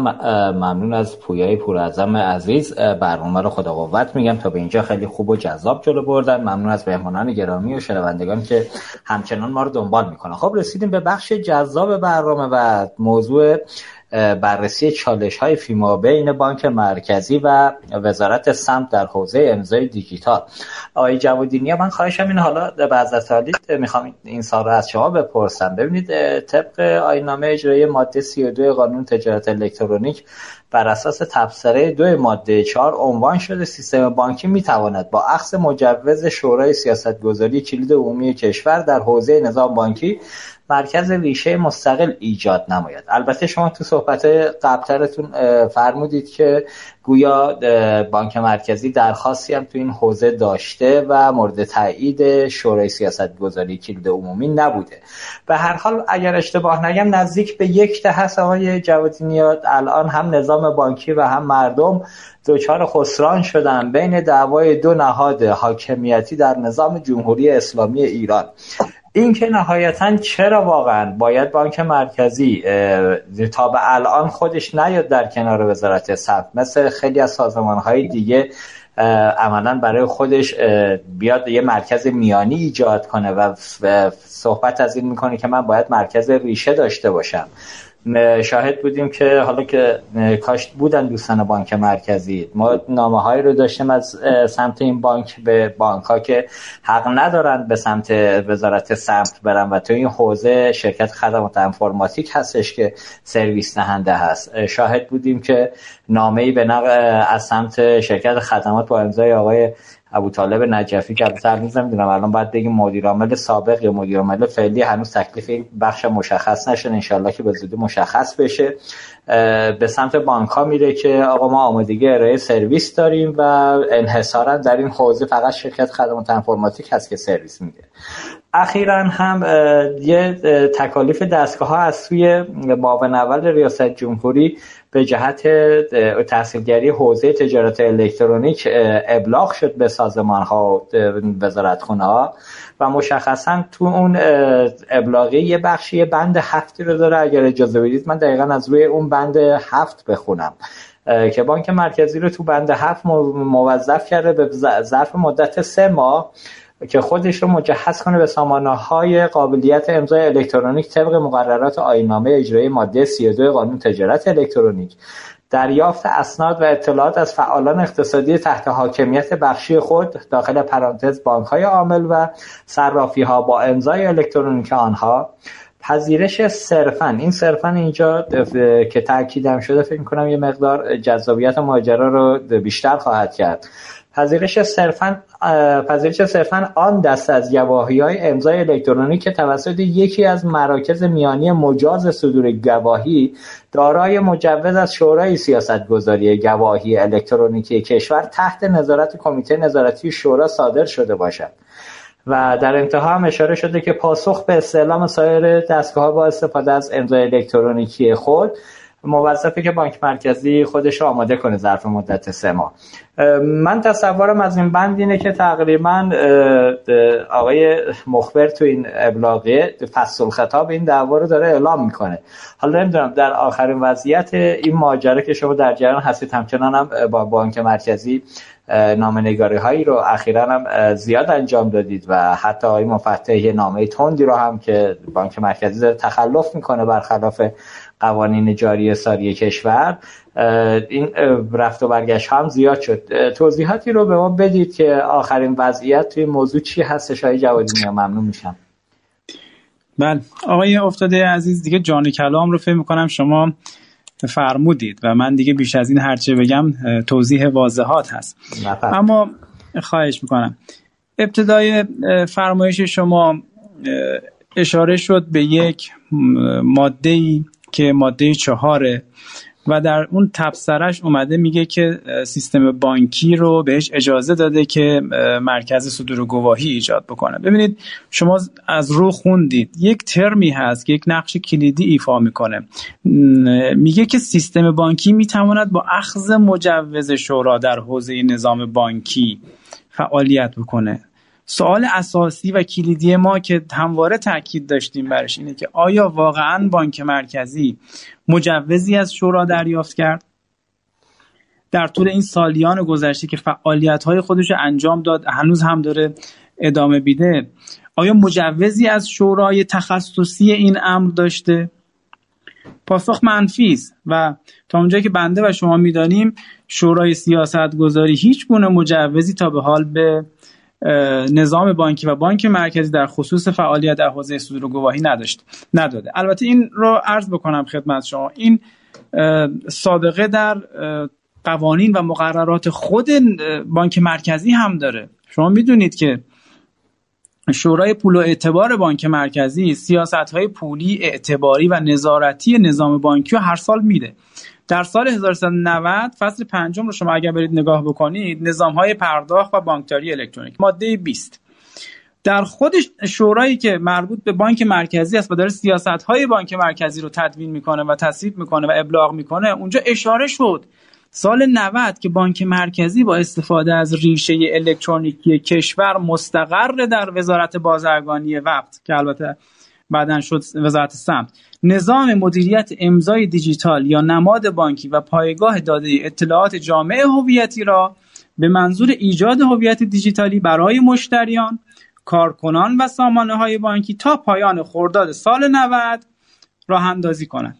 بعد در ادامه گفته تمامی مؤسسات اعتباری کشور مکلفند. برنامه های اجرایی برای صدور گواهی امضای دیجیتال تطبیق و ثبت نام سامانه ها و درج اطلاعات مربوط مشتریان و کارکنان خود را مطابق با زمانی بانک مرکزی به اجرا در این که دیگه مصوبه خود بانکی هاست مصوبه شورای پول و اعتبار بانک مرکزی است. این که دیگه اصلا مصوبه خارج از ساختار خود بانکی ها نیست. الان سوالی که به ذهن متبادر میشه اینه که چرا برخلاف سراحتی که در این مصوبه وجود داشت برخلاف سراحتی که گفته در مصوبه قبلی با کسب مجوز از شورا این اتفاق بیفته و هنوز که هنوز بانک مرکزی بر موضع خودش اصرار و پافشاری داره. ما بخوام توضیح بکنم عرض بدم عرض کنم خدمت شما بعد از این سیاست در واقع شورای پول اعتبار در سال 92 اگر اشتباه نکنم درخواستی رو ما از بانک مرکزی داشتیم که درخواست خودش رو به شورا ارائه کرد. و اونجا هم گفت که من می‌خوام مرکز ریشه بانکی رو در واقع تشکیل بدم و اسناد خودش رو طی جلساتی که حالا با دوستان وقت در مرکز ریشه ما داشتن ارائه کرد. متا همطور که رفت جلو می‌دونید که مصوبات شورای سیاست گذاری در نهایت میبایستی به شورای عالی فناوری اطلاعات اون زمان شورای عالی فناوری اطلاعات بود و البته الان اسمش شده شورای اجرایی فناوری اطلاعات. در سال 93 من دارم از نظر زمانی هم اگر دقت کرده باشید. پس ما در سال 90 مصوبه محکم خود شورای پول و اعتبار بانک مرکزی رو داشتیم. در سال 92 درخواست بانک مرکزی رو داشتیم. در سال 93 عزیزان اقلای جمع خبرگان این حوزه درخواست بانک مرکزی رو در شورای عالی شورای عالی فناوری اطلاعات مصوبه جلسه نهمش به طرح گذاشته شد بررسی کردن. خروجی شد چی؟ اومد توی بند دو. از رو قرائت می‌کنم. گفته با توجه به لزوم هماهنگی در بهرهگیری از امضای الکترونیکی در ارائه خدمات در کشور و همچنین جلوگیری و پرهیز از دوباره کاری اطلاف منابع و اطلاف منابع مقرر گردید. به استثناء مرکز صدور گواهی ریشه موضوع تبصره یک بند الف ماده 4 آیین نامه سایر مراکز صدور گواهی مرکز صدور گواهی الکترونیکی میانی محسوب شوند و نسبت به رعایت قوانین و مقررات مربوطه اقدام نمایند. خب این هم یک مصوبه محکم دیگری که در سال 93 توسط شورای عالی فناوری اطلاعات داشتیم و البته این مصوبه توسط رئیس جمهور وقت هم ابلاغ شد به کلیه دستگاه های اجرایی الغرض این که ما از ناحیه قوانین و مقررات تکلیف معلومه.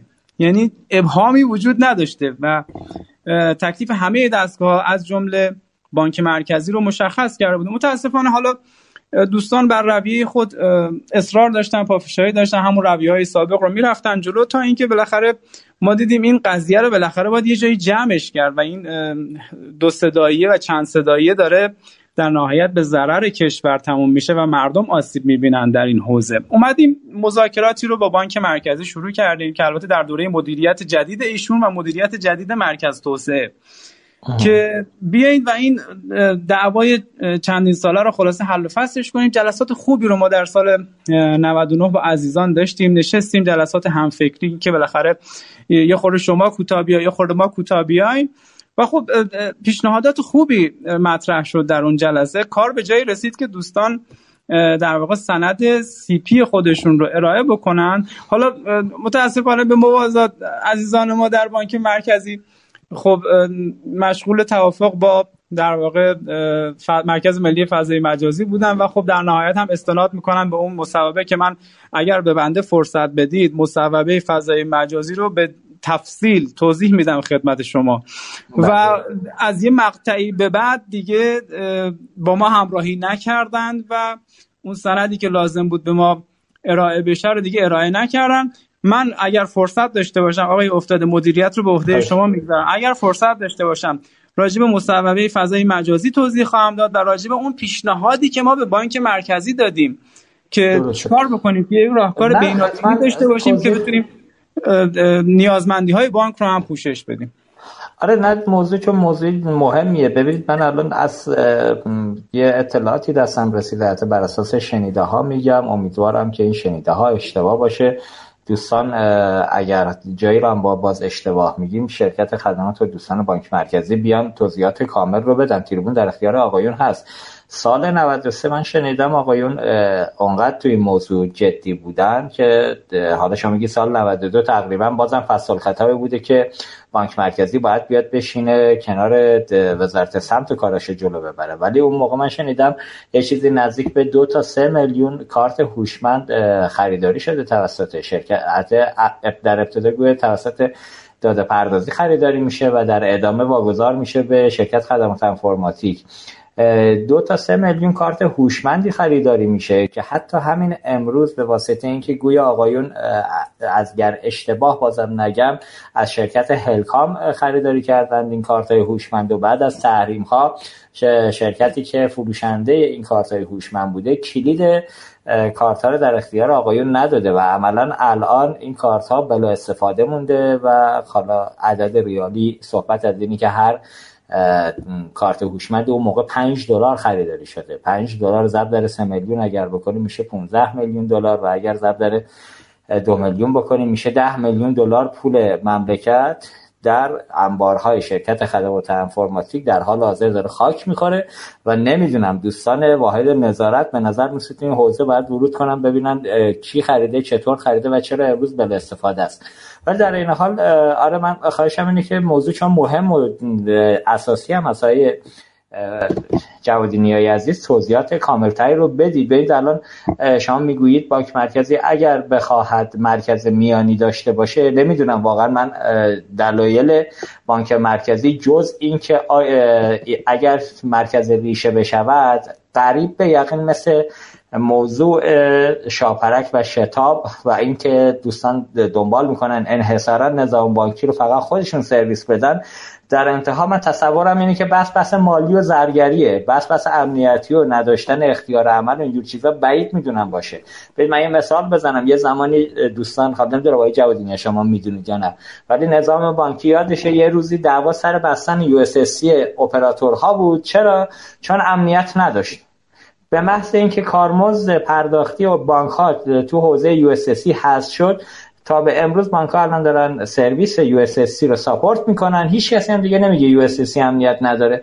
مسئله حل شد رفت. تو این موضوع من فکر می‌کنم بحث بحث درآمدهای مالی و دعوا دعوای زرگریه نمی‌دونم شما تایید میفرمایید یا نه در ادامه تریبون در اختیار شما توضیحات کاملتر رو بدید. ممنون میشم. خواهش می‌کنم.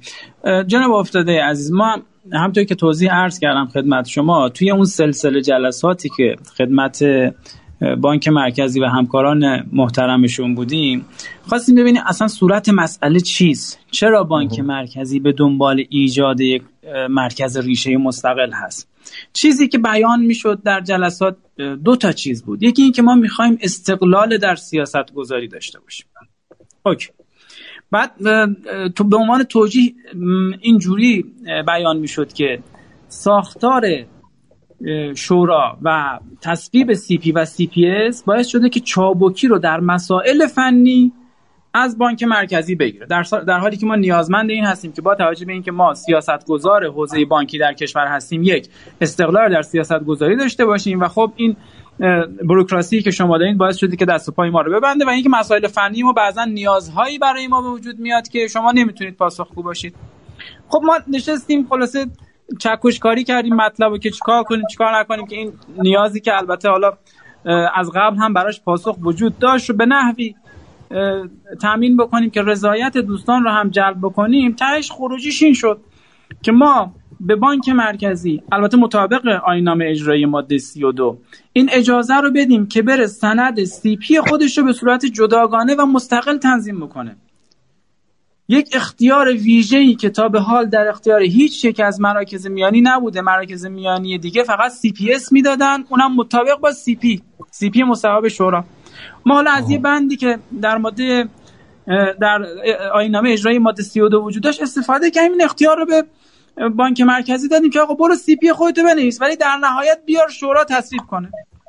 در گام دوم گفتیم برو سند پروفایل های خودت رو هم خودت بنویس. یعنی اون مسائل فنی که مد نظرت اون چابکی که نیاز داری هم در اختیار خودت برو سند پروفایل هم خودت بنویس. بعد بر اساس همون عمل بکن ولی این شفافیت وجود داشته باشه. الان ببینید ما خیلی جاها نمی‌دونیم از نظر تکنیکی چه اتفاقی داره میفته تو این گواهی هایی که صادر میشه در بانک مرکزی متاسفانه. یکی از دلایلی که ما اصرار داریم همگی زیر یک چتر باشیم و همگی زیر یک شورا فعالیت بکنیم به خاطر همین نظارت هاست حالا مصادیقی که شما حضرت عالی فرمودید توی کلامتون از در واقع آسیبی است که از همینجا ما داریم می‌خوریم.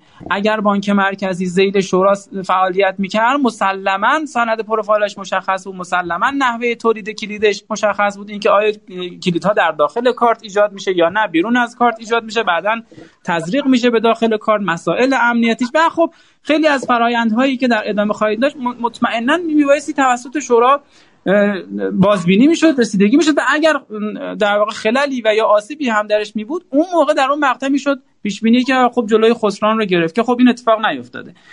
بعد خدمت شما عرض بکنم که در ادامه ما در سند ساماندهی مراکز دروگواهیمون یک انتیتی جدید و مستقل به اسم مرکز میانی بانک مرکزی رو گفتیم تعریف می‌کنیم که دیگه شما نیاییم مثلا بگیم آقا ما الان ما مرکز ریشه داریم مرکز دولتی داریم مرکز میانی خصوصی داریم.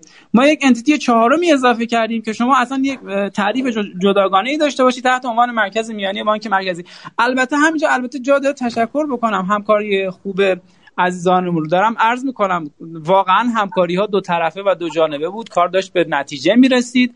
اگر این مصوبه مرکز ملی فضای مجازی به تعبیر بنده کار رو خراب نمی‌کرد. الان خب خیلی از مشکلاتی که بعدا به وجود اومد الان نداشتیم. و البته خب اشاره کردید دیگه با وجود ابلاغیه‌ای که معاون اول محترم رئیس جمهور داشتن که دیگه خب تعیین تکلیف در این حوزه رو دوباره و دوباره و دوباره. می‌خوام بگم که تعیین تکلیف شده بود. یعنی این نبود که فضا فضای ابهام و عدم شفافیت وجود داشته باشه در حوزه قوانین مقررات. منتها برای بار چندم به نظرم دیگه ظرف هفته گذشته آقای مخبر این ابلاغیه رو دادن و تکلیف رو برای همه مشخص کردن. دقیقا. حالا آیه جوادینه ببینید مرکز ریشه اگر توسعه مرکز ریشه که حالا مرکز میانی اگر توسعه پیدا کنن و کارکرد امضای دیجیتال در کشور همون شکلی که حالا تو چشماندازش دیده شده اتفاق میافتاد دولت قاعدتا درآمد خوبی رو از این ناحیه می‌تونست کسب کنه. ببینید الان دولت درآمدش رو از دست داده. مردم و بانک ها و نظام بانکی دچار مسئله هستن که نمی‌تونن تو سرویس هاشون از امضای دیجیتال استفاده کنن. یک ده هست ما گرفتار این ماجراییم و اینکه حالا این ت... اسمش بذاریم ترکفه. اینکه حالا چه آسیب ها فقط هم آسیبش آسیب نگرفتن خدمت نیست دیگه و آسیب ریالی که به واسطه درآمدی که ایجاد نشده نیست.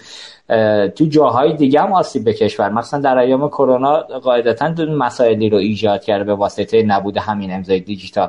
واقعا پاسخگو تو این حوزه چه, چه کسی خواهد بود؟ اقدام قضایی نمی‌دونم تو این ماجرا بالاخره یه جایی باید یه اتفاق بیفته دیگه. هر دو نهاد فقط با هم دارید نامه نگاری می‌کنید.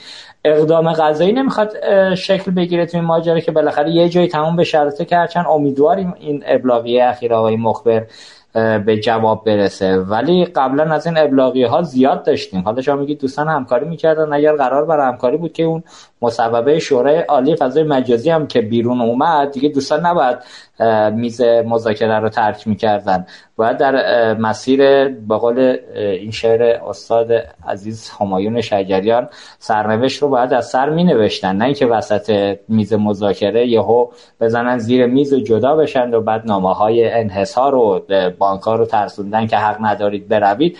اسم اینو من همکاری نمی‌ذارم. حالا شما عرضه خب دوست دارید احتمالا در ادامه برگردن دوستان سر میز مذاکره. لحنتون رو دارید یه جوری مدیریت می‌کنید که مسیر برای آشتی باز بشه. نمی‌دونم شما توضیحات اضافه تر رو بدید این حوزه ممنون میشم. اقدام قضایی می‌شود کرد که این موضوع بالاخره یکی باید این وسط پاسخگو باشه. نمی‌شود که درآمد کشور که نادیده گرفته شده مردم دچار مسئله شدن. در ایام کرونا همین امضای دیجیتال نداشتن. خوب مراجعات حضوری باعث خسران قطعا شده توی جاهایی. حالا آمارش نیست متاسفانه. ولی نمیشه که نباشه. اینجاها چیکار باید کرد آقای جوادینی؟ برنامهتون چیه؟ در ادامه این سه ماه. البته که حالا صبر ما زیاد این سه ماه هم تموم میشه. تکلیف معلوم میشه. دوستان اجرا می‌کنن یا نه؟ شما نظرتون چیه؟ من خواهش می‌کنم. والا راجع به اقدام قضایی اگر اجازه بدید دستگاه های نظارتی مثل سازمان بازرسی کل کشور دیوان محاسبات و حالا سایر دستگاه نظارتی که در کشور وجود داره و اساسا برای همین موضوعات پیش بینی شدن. دوستان وظیفه خودشون رو انجام دادن و خواهند داد. اجازه بدید بنده ورودی نداشته باشم در این خصوص. اما در خصوص اینکه درآمدهای در واقع حاصل از صدور گواهی و اینکه چه اتفاقی افتاده با این موازی کاری بانک مرکزی عرض بکنم خدمت شما. ببینید جدای از این که یک هزینه گذاف و هزینه مجددی تحمیل شده به اقتصاد کشور به خاطر اینکه زیر هایی که قبلا شکل گرفته بالاخره دولت یک بار هزینه کرده. مرکز ریشه ای با همه هزینه هایی که حالا دوستانی که متخصصن در این حوزه دیتا سنتری ساخته شده نمی‌دونم اچ می خریداری شده و و و و هزینه شده. چرا مجددا اقدام به ساخت چرخی که قبلا اختراع شده می‌کنن و نمیان در ساختار مصوب فعالیت بکنن. این یه بعد خسارت ماجراست که هزینه رو تحمیل کرده به مملکت. از بعد دیگه من عرض بکنم خدمت شما. شما می‌دونید اگر این دوستان ملحق می‌شدن به ساختار مصوب بالاخره یک درآمدی رو از محل تعرفه صدور و گواهی میبایستی که آید دولت می‌کردن. شما می‌دونید ما سال 86 که آینامه اجرایی سا... آینامه اجرایی ماده 32 تصویب شد سال 89 تعرفه رو تصویب کردیم. حالا کاری ندارم به اینکه کم و زیادش چقدر رو الان انتقاد میشه که چرا از سال 80 رو به این بر این به روز رسانی نشد. ولی بالاخره یه تعرفه مصوبی در حوزه صدور و گواهی داریم که مصوب هیئت وزیران هست.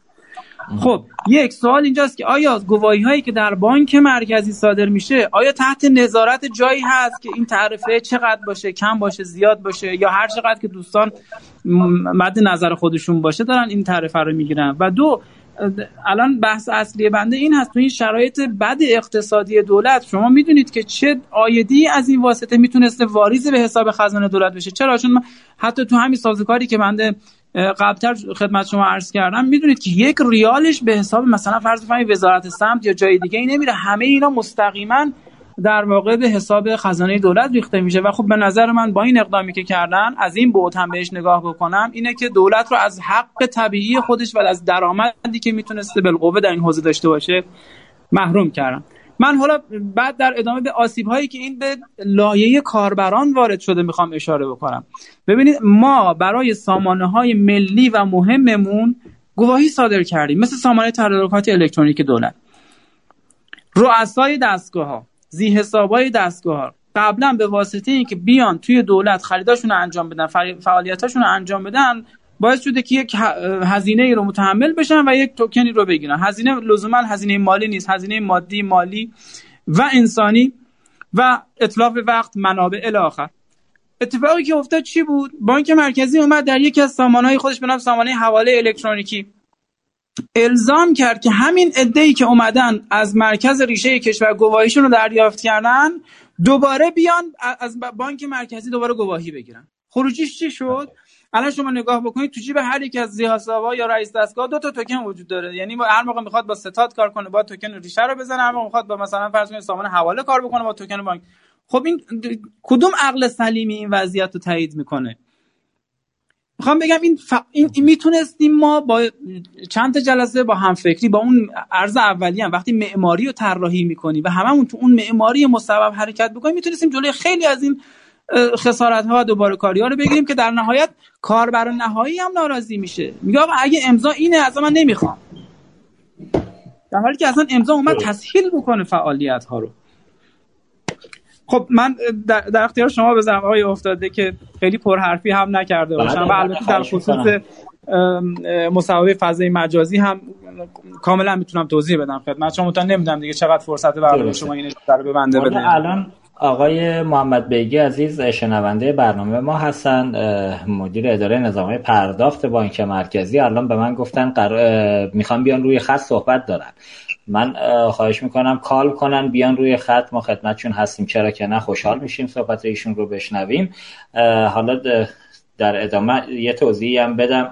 تا آقای محمد بگی به جمع اضافه میشن یه پیشبینی البته با توجه به صحبت های اخیر که دوستان در حوزه بورس کردن آقای جوادینی ها گفتن دولت در وضعیت بد اقتصادی بله حرف درستیه. عضو مجمع تشخیص مسئلات هم لطف کردن. آقای آقا محمدی گفتن دولت چاره جز فروش اوراق ندارد.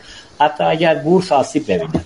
دوستان مثل که فراموش کردم بورس جیب مردمه. جیب دولت نیست که آسیب ببینن. حاضرن از جیب مردم برای تامین بودجه کشورم خرج بکنم و دست تو جیب مردم کردن اونم تو این شرایط بد اقتصادی فکر نمی‌کنم کار درستی باشه. انشالله که آقایون سر عقل بیان و از مسیر درستی کسری بودجهشون رو جبران بکنن. خب آقای آقای جان آقا. ببخشید من یه نکته ای داشتم قبل از اینکه جناب آقای محمد بیگی فرمایششون آغاز کنن بعد نبود این نکته رو خیلی کوتاه عرض کنم چون در خصوص همین مورد هست و دیگه صحبتش باز شد چون پرسشی بود که من تو ذهنم وجود داشت که حتما مطرح بشه. البته اشاراتی هم آقای جوادینی ها بهش این قضیه داشتن. در خصوص پیشنهادی که الان روی میز حداقل تا قبل این مصوبه و الان هم ظاهرا روی میز هست و تاکید می‌کنه مرکز ریشه و مرکز توسعه تجارت الکترونیک بحث میانی شدن مرکز نماد زیل مرکز ریشه وزارت سمت هست. یه بحثی که مطرح میشه و من از دوستان بانک مرکزی هم شنیدم و خب تا حدودی هم به نظرم منطقی می‌دونم که البته آقای جوادی ها یه توضیح فرمودن. این هستش که بانک مرکزی بتواند در هر شرایطی صدور گواهی رو با حالا چه مرکز میانیه چه مرکز ریشه هر چی اسمشو می‌ذاریم انجام میده اسناد CP CPS حالا من یه توضیح خیلی کوتاه اشاره کنم. اسناد CP CPS هم که احتمالاً دوستان مستحضر هستن. به هر حال سیاست سیاست ها و الزامات کلان صدور گواهی پروفایل های گواهی نحوه احراز هویت مشتریان صدور گواهی اینا تو اسناد CP CPS هر مرکز صدوری تعیین میشه. این اسناد CP CPS مستقلی رو بانک مرکزی در مرکز نماد داشته باشه. حتی اگر بخواد مرکز ریشه باشه و در واقع اون اختیار رو در الزامات صدور گواهی برای مشتریان نظام بانکی و پرداخت بر اساس کاربردها و کارکردهای خاص نظام بانکی داشته باشد. این مورد تایید شماست که می‌تونه اتفاق بیفته با پیشنهاد مرکز ریشه. درسته؟ بله جناب پور ازم همینطور است. من عرض کردم توی صحبت هایی که تو بخش قبل داشتم. اصلا ما گفتیم که بانک مرکزی می‌تواند به استناد یکی از مواد آینامه اجرایی ماده 32 بره سی پی خودش رو بنویسه. منتها شرط چه بود؟ شرط این بود که در نهایت بیاد مجوز شورا رو بگیره. یعنی اون ساختار و سلسله مراتبه رعایت بشه. بعد از اینکه تصویب شد دیگه حالا بیاد ذیل خودش مراکز میانی تابعه بدهد و بر اساس اون CP شون رو از مراکز میانی تابع خودش تصویب بکنه. دیگه در اختیار خودش بود. ولی فقط ما یه گام اولیه انتظار داشتیم از دوستان بردارن که این سند CP رو بیان منطبق با الزامات و مصوبات شورا به تصویب برسونن. و فکر نمی کنم این هیچ جور محدودیتی یا چه می‌دونم و حتی از این ساختارای فعلی خودشون هم می‌تونستن استفاده می‌تونن در همون مرکز میانی استفاده کنن. قطعا همینطوره. ببینید از نظر تکنیکال که خب تجهیزات و سامانه های سخت افزاری و نرم افزاری که اصلا توفیر نمی‌کنه که ریشه باشه یا میانی باشه. ببینید الان بحث سیاست گذاری اختلاف بانک مرکزی با مرکز ریشه کشور به نظر من تو لایه سیاست گذاری است. لایه لایه تکنیکال نیست. اگر ما بتوانیم در لایه سیاست گذاری به یک توافق برسیم شما مطمئن باشید دوستان فنی راهکارش رو پیدا می‌کنن. مرسی ممنون از توضیح که مرسی متشکرم. خب آقای محمد بگی قطع شدید الان روی خط نیستید. دوباره کال کنید. من شما رو دیگه صحبت آقایون تموم شد.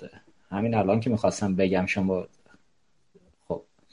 آقای محمد بگی سلام شبتون بخیر. در خدمت شما هستم. فکر می‌کنم دیگه شما توضیحات شنیدید صحبت های شما رو میشنویم. عرض سلام دارم خدمت جناب بله. آقای جوادینی و سایر.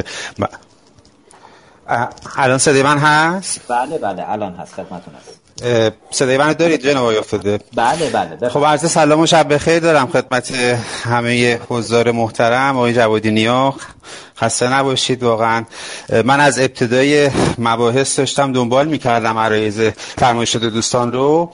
یه چند تا نکته رو فقط می‌خواستم روش تاکید بکنم چون اشاره شد به بحث مصوبه شورای پول و اعتبار. واقعیتش اینه که در خصوص مرکز ریشه بانک مرکزی ما یه بحث شکلی داریم یه بحث محتوایی داریم. از منظر محتوایی همطور که آقای جوادینی ها به درستی اشاره کردن هیچ کسی شک نداره که بانک مرکزی و نظام بانکی کشور با توجه به اهمیتی که توی بحث ارائه خدمات بانکی وجود داره و موضوع شناسایی و احراز هویت مشتریان توی خدمات بانکی به هر حال نیاز به یک استقلالی رو داره یعنی این رو خب خودشون هم فرمودند که توی توافقات قبلی که شده بود ما قرار بود که یک مرکز میانی مستقل باشیم. حالا مرکز میانی مستقلی که زیل اون مرکز خودش بتواند مرکز مراکز میانی رو داشته باشد واقعیتش اینه که تو ادبیات استاندارد مراکز ریشه خب این مرکز میانی مستقل عملا همون ریشه است. یعنی اگر ما خودمون بتونیم پالیسی های خودمون رو داشته باشیم عملا خودمون بتونیم از زیر های خودمون استفاده بکنیم خب با تعبیرمون همون مرکز ریشه است. منتها حالا دوستان برای اینکه بتونن این چالش رو حل بکنن اومدن پیشنهاد دادن که خب بانک مرکزی بشود مرکز میانی. خب نکته ای که وجود داره اینجا ببینید مصوبه شورای پول و اعتبار که اشاره شد توی سال 90 بود همونطوری که به درستی اشاره کردند.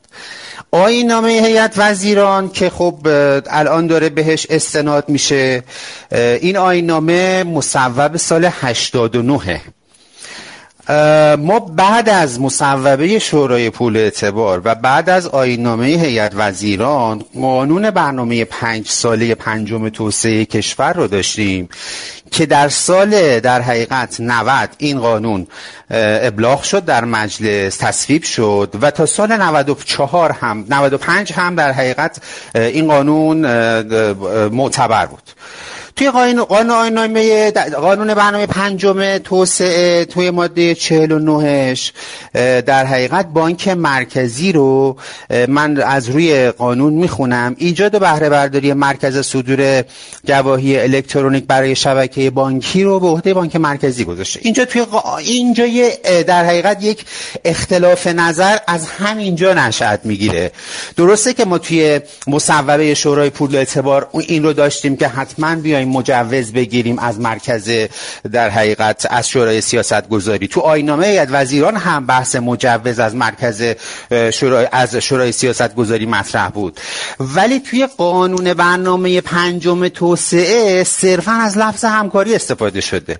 یعنی گفته که بهره برداری مرکز صدور گواهی الکترونیک برای شبکه بانکی کشور با همکاری مرکز گواهی الکترونیک کشور توسط بانک مرکزی انجام میشه خب اینجا دیگه عملا اون بحث مجوز رو ما نداریم. یک بنابراین فقط صرفا همکاریه. ما نیازی نیست که بیایم مجوز بگیریم از در حقیقت شورا. نکته دوم اینه که حالا بانک مرکزی میگه که آقا منی که قراره که مستقل باشم مرکز میانی مستقل باشم به تعبیر دوستان و قرار هست که یک مرکز صدور گواهی به استناد قانون برای نظام بانکی کشور ایجاد بکنم. خب این مرکز صدور گواهی همون مرکز ریشه است. که خب اینجا همونطوری که آقای جوادی نیا به درستی اومدن توضیح دادن ما حتی این بخش رو هم اومدیم توی سال گذشته. گفتیم اشکال نداره این رو هم بیایم به یه شکلی بخوایم حل بکنیم. به هر حال پیشنهاد دوستان این بود که بریم سراغ مرکز میانی مستقل.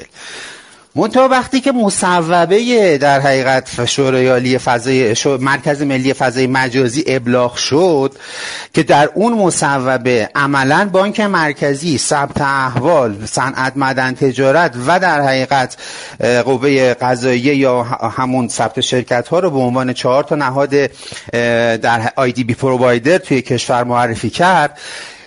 این در حقیقت برداشت بانک مرکزی رو که ما باید مرکز ریشه بشویم رو در حقیقت عملا دیگه تقویت کرد و ما مجددا توی شرایطی قرار گرفتیم که خب از یک طرف قانون پنجم, پنجم توسعه رو داریم که با اومدن این قانون مصوبه شورای پول اعتبار و مصوبه هیئت وزیران عملا داره به یه جورایی در حقیقت داره سراحت داره توش مجوز رو از توش برداشته.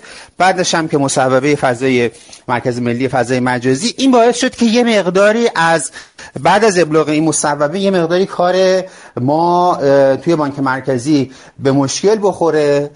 توی این مدت کاری که ما کردیم حقوقی بانک مرکزی رو درگیر کردیم بعد از اینکه حالا این چالش ها ایجاد شد و نتیجه در حقیقت استلام ما از حقوقی بانک مرکزی هم این بود که بانک مرکزی می‌تواند مرکز ریشه خودش رو داشته باشه.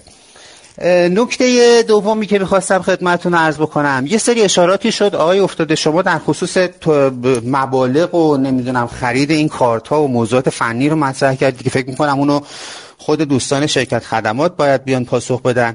من خیلی نمی‌خوام وارد مباحث فنی بشم. تا یه سوالی که وجود داره اینه که من یه نکته بگم دیگه عرایزم تمام. یک سوالی که وجود داره اینه که الان توی مراکز میانی موجود آیا بحث تعامل پذیری وجود دارد یا نه؟ اینی که الان آقای جوادی نیا میفرمایند که ما اومدیم با کاری که بانک مرکزی کرده اومده موجب شده که زی حساب ها دو تا توکن تو جیبشون باشه. سوال من اینه که اگه من الان برم از مرکز میانی نفت مثلا یه توکن بگیرم آیا من می‌تونم بیام این رو توی توکن توی مرکز میانی؟ فرض بکنید که چه می‌دونم از این هفته مرکز میانی جای دیگه استفاده بکنم. ما چیزی که ما شنیدیم اینه که این تعامل پذیری حتی بین مراکز میانی هم نیست. اگر این رو آقای جوادینی ها شفاف سازی بکنند ممنون میشم. من تا این بخش از عرایزم فقط می‌خواستم چون به مصوبه شورای پول اعتبار اشاره شد فقط می‌خواستم دلیل این رو بگم که چرا بانک مرکزی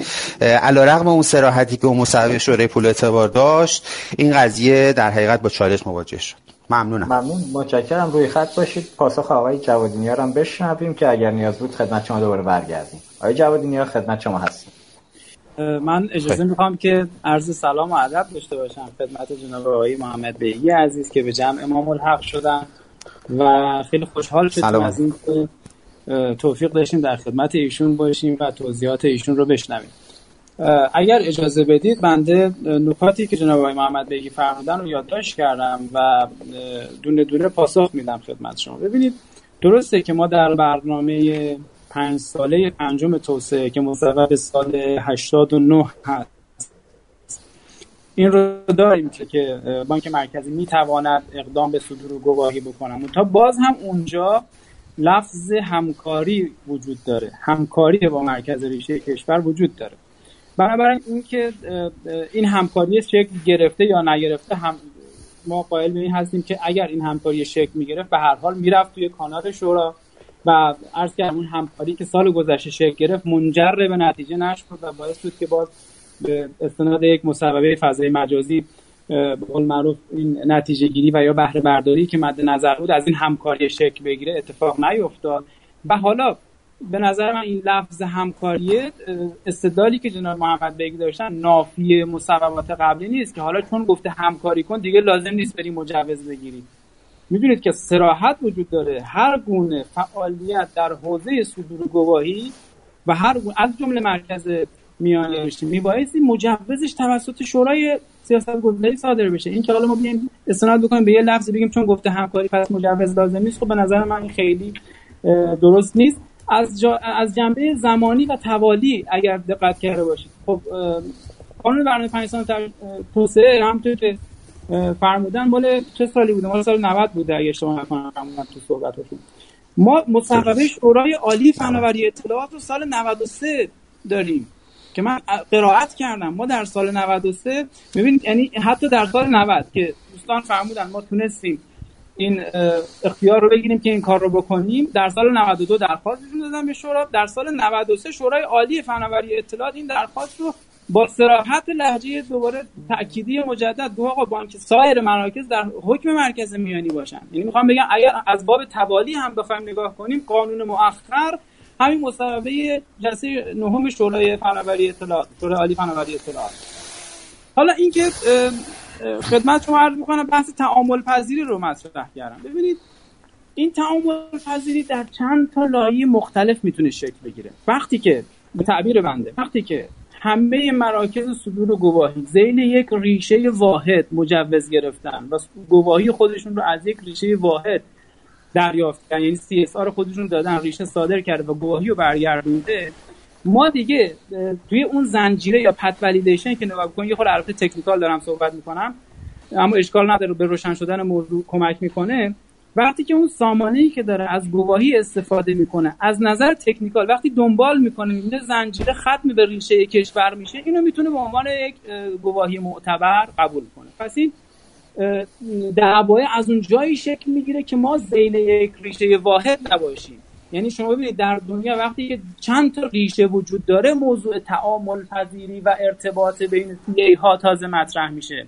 وقتی همه زیل یک ریشه باشن تعامل پذیری به این معنا دیگه لزومی نداره ضرورتی نداره و خواه همه مراکز میانی زیل اون مرکز ریشه به صورت معتبر شناخته میشن توی اون زنجیره گواهی. و اما اینکه فرمودن آیا گواهی که در مرکز میانی نفت مثلا صادر میشه آیا در مرکز میانی عام قابل پذیرش هست یا نه ببینید ما سال گذشته اتفاق خوبی که افتاد در آخرین آخرین جلسه ای که شورای سیاست گذاری گذاشت یکی از اسنادمون سند ساماندهی مراکز میانی هست. توی اون سند دست و پای ما بسته شده بود. اتفاقی که تا سال گذشته افتاده بود و این جزیره ای شدنش گرفته بود به خاطر این بود که فرض فهمید بخش خصوصی که یه گواهی صادر می‌کنه فقط می‌توانست در بخش خصوصی از اون گواهی استفاده کنه و اگر مثلا بنا تو سامانه تدارکات که سامانه دولتی هست این گواهی استفاده بشه دیگه بخش خصوصی حق نداشت گواهی صادر بکنه و فقط میبایستی که مرکز میانی وزارت سمت این گواهی رو صادر بکنه. اینها وجود داشت در مثلا فرض وزارت نفت هم همینطور. چرا؟ چون تو طرح توجیهی اولیه که مراکز میانی میدن به شورا این الزامات ذکر شده دامنه فعالیت ذکر شده این بخش بندی ها و این افراز و از نوع کسب و کار ذکر شده. ما دیدیم خب همین موضوعی که به درستی آقای محمد بگی اشاره کردن. خب این باعث شده که میانی های ما تو لایه کاربرد البته. نتونن اون بهره برداری لازم رو بکنن. یک مصوبه سال گذشته تصویب شد. شما برید مصوبات شورای سیاست گذاری 27 می جلسه. الان روی سایت مرکز ریشه دا وجود داره. ما اومدیم پذیرش و به کارگیری کلیه گواهی هایی که زیل مرکز رشته کشور توسط هر هفت مرکز میانی چه خصوصی چه دولتی بود اجازهش رو دادیم که در همه سامانه ها ببینید ما یک بخش صادر کننده گواهی داریم که میشن مراکز میانی. یه بخش استفاده کننده و به کار گیرنده گواهی رو داریم که میشن سامانه ها این رو از نظر قانونی بلا مانع دونستیم حالا من عبارتش رو اگر پیدا بکنم از رو قرائت می‌کنم که به پذیرش و به کارگیری گواهیایی که در زیل مرکز ریشه کشور شکل گرفته توسط تمامی سامانه ها چه خصوصی و چه دولتی بلامانه می باشه پس این تعامل پذیری که اشاره کردن هم از سال گذشته محدودیتی نداره فقط دیگه میمونه بحث اجراش. که خب در ادامه به نظر میاد با پیگیری که سامانه ها داشته باشن این قضیه هم می‌تونه محقق بشه. خب البته جوادینی این تعامل پذیری رو اگه بذارین به گردن خود مرکز میانی یه مقدار کار سخت میره جلو. به نظرم یه الزام زمانی بذارید که سریعتر این اتفاق بیفته. بعد آقای محمد بیگی عزیز حالا سال اینه که شما اگر یه مرکز میانی که همرده یه مرکز ریشه اختیارات داشته باشید که آقای جوادینی هم میگن این تعامل از سمت وزارت سمت داره با شما انجام میشه. چه فرقی برای شما می‌کنه که حالا مرکز میانی باشید با اختیارات یه مرکز ریشه یا مستقلا خودتون یه مرکز ریشه باشید؟ خواهشم اینه در خصوص نامه هایی هم که به شبکه بانکی زدید زده شد توسط حالا بانک مرکزی و شرکت خدمات که بانک ها حق ندارن برن سمت مرکز میانی دیگر و فقط باید بیان برن از نماد بانک مرکزی استفاده کنن.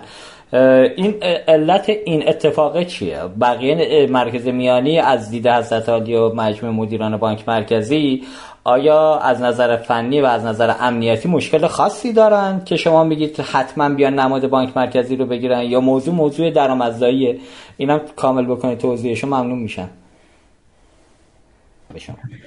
بسیار ممنون ممنون بابت توضیحاتی که ارائه شد. اگه اجازه بدید حالا تا آقای محمد بیگی برگردن ما در مورد سامانه امتا خدمت آقای نورالدینی باشیم. یکی دو تا سوال داشته باشیم از خدمتش آقای نورالدینی اگر در خصوص ما می‌دونیم سامانه امتا اطلاعات هویتی زیادی رو هم استعلام می‌کنه هم حالا از سامانه شاهکار از سامانه ثبت احوال و سامانه مختلف حاکمیتی که اشاره فرمودید. به این اطلاعات احتمالا نگهداری و جای ذخیره میشه و به حال اطلاعات حساس و هویتی است. در خصوص ملاحظات حفظ امنیت سامانه امتا و به اقداماتی که در این حوزه صورت گرفته اگه یه توضیحاتی ارائه بکنید. و همینطور هم در خصوص بحث سطوح اراز هویت آیا در سامانه امتا در یک سطح اراز هویت و شناسایی انجام شه سطوح مختلفی داره. مثلا آره سامانه امتا امکان اراز هویت مبتنی بر بایومتریک اراز هویت تصویری غیر حضوری و استفاده از کارت ملی هوشمند برای اراز هویت اینجور موارد هم داره یا فعلا فقط در یک سطح اراز خب هویت کاربران و بحث در واقع اون سطح هویت دیجیتال رو انجام میده ممنون میشم این دو مورد رو پاسخی ارائه کنید آره لپتاپ هم خواهش می‌کنم. جناب حتما بیاد که یه موقع چیز نشه اون پور از و جناب افتاد اگر اجازه بدید من هم یک گریزی قبل از اینکه سوالی که فرمودید رو جواب بدم یک جمله هست از ابن سینا که میفرماید هزار دلیل صحیح برای یک اشتباه آوردن می شود هزار و یک اشتباه من خواهشی که دارم قبل از اینکه چون به واسطه اینکه خود بنده و حالا مرکز درگیر این مصوبه اخیر مرکز ملی فضای مجازی بودیم در راستای همون تأمین کنندگان شناسه شناسه ها که بر یعنی احسای فهرست تأمین کنندگان شناسه لایه کاربرد بودیم و این مصوبه اخیر که مرکز ملی فضای مجازی منتشر کرد. و باعث شد باز دوباره یک مسئله یعنی یک آویزه بشه برای اینکه دوباره مسیرهای قبلی طی بشه. حالا نمی‌دونم اگر اجازه بدید که خود آقای مهندس جوادینیا به این یعنی این مصوبه رو به ریز بخونن چون حالا خیلی زیاد طولانی هم نیست. به نظرم خیلی واضح و مبرهن هست. یعنی من جسارت می‌کنم البته از خدمت جناب محمد بگی و بقیه دوستان که حالا ورود کردن به واسطه اینکه حالا تلاقی داره این سند و مربوط به بحث هویت دیجیتال هست. خب قانون خیلی صریحا اومده. قوانین هم سلسله مراتب داره و ما می‌تونیم که خیلی راحت و خیلی صریحا تفسیر کنیم و اجرایی بکنیم. حالا اینکه به هر دلیلی و با هر سیاستی با با وجود اینجور مواردی بخوایم که اصل قضیه رو زیر سوال ببریم به نظرم این خیلی واضح هست حالا اگر که سنا دونستید الان آقای مهندس جوادی نیا به اون مصوبه بپردازم که بسیار عالی. اگر نه من در خصوص سوالی که فرمودید جوابتون رو بدم. من آیه پور ازم اصخایی می‌کنم میان صحبتون آیه نوردینی آیه محمد بگی دوباره اضافه شدن به جمع ما اگر کال کنن تو این فاصله خب آیه محمد بگی بله. رو خط هستن. من اگه اجازه بدید با آیه محمد بگی اون بحث قبلی رو ببندم بعد ادامه سوال شما رو داشته باشیم. خب آیه محمد بگی خدمت شما هستید بله، بله. شما شنیدی صحبت های من سوالاتی که پرسیدم و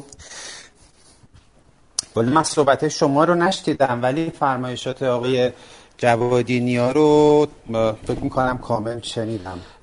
من شما رو نشنیدم. نه سوالات شما خواهش می‌کنم.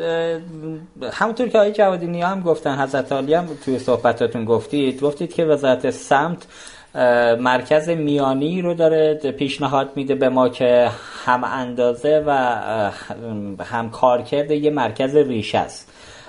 اگر واقعا همچین اختیار عملی رو وزارت سمت داره به بانک مرکزی میده که شما به اندازه یک مرکز ریشه قدرت داشته باشید خب چرا میرید سمت اینکه یک مرکز ریشه مستقل از وزارت سمت رو اندازی کنید؟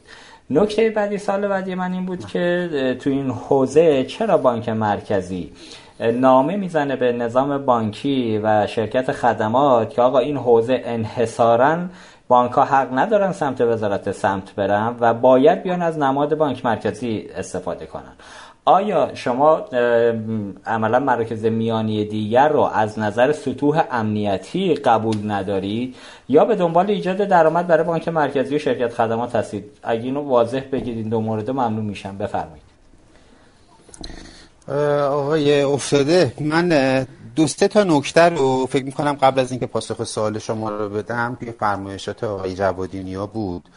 ببینید آقای جوادینیا به درستی اشاره کردن که تا سال گذشته ما یک سری در حقیقت مشکلاتی رو داشتیم توی فرایندها و روالهای اجرایی حالا چه شورای سیاست گذاری چه مرکز در حقیقت صدور گواهی مرکز ریشه در حقیقت دولتی.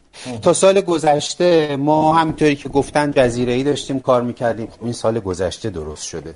تا سال گذشته ما بحث موبایل رو نداشتیم. این از سال گذشته اومده اضافه شده. تا سال گذشته ما هر تغییری که می‌خواستیم توی اسناد CP CPS بدیم. باید میبردیمش توی شورا. دوستان به درستی توی جلساتی که با بانک مرکزی داشتن و حالا توی در حقیقت موضوعاتی که از طریق حوزه مختلف براشون ارسال شده بود این مشکلات احصا کردن و اینها رو بردن اصلاح کردن.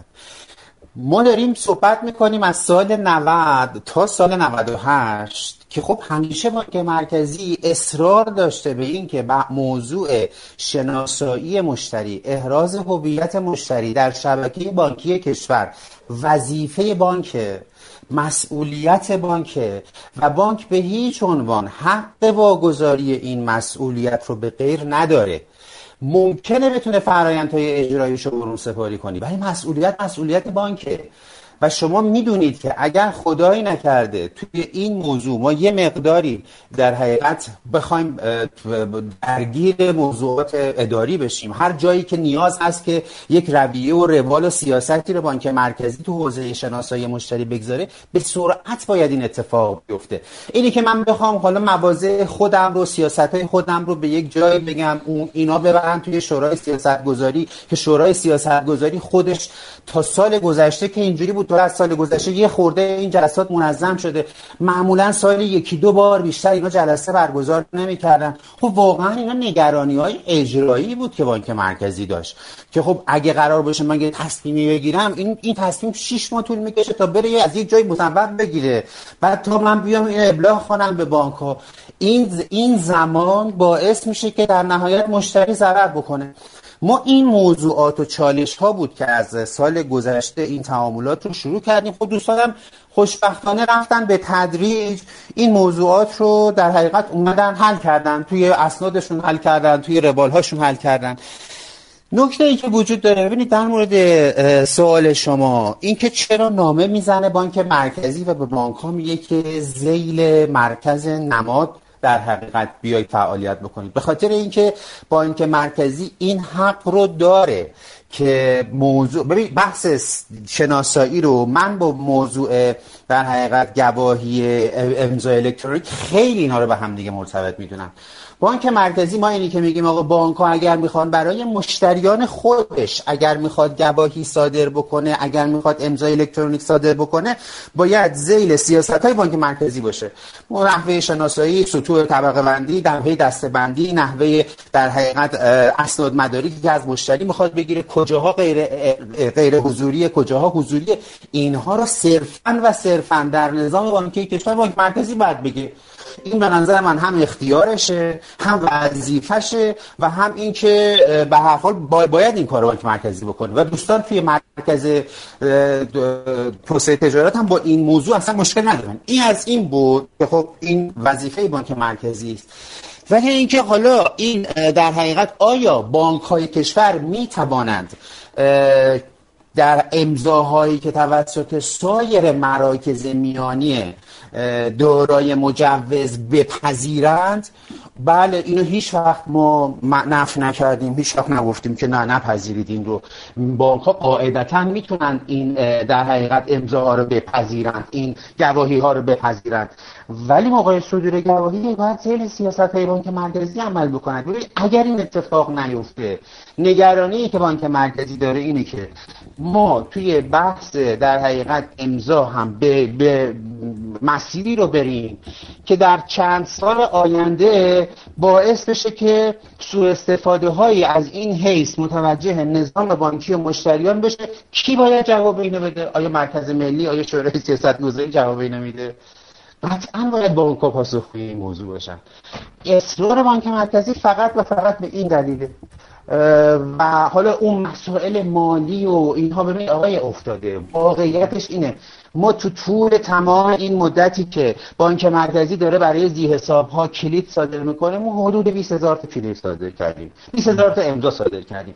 20 هزار تا امضایی که تمامی در حقیقت نر اولا که چون برای زی حسابا بوده یک ریالی از اینها پول نگرفته بانک مرکزی چون همشون دولتی بودن که گواهی که صادر شده برای اشخاص دولتی بوده برای شخصیت های حقوقی حقیقی وابسته به دولت بوده. ریالی رو بانک مرکزی پول نگرفته که ما بگیم که حالا درآمدهای دولت کجا رفته.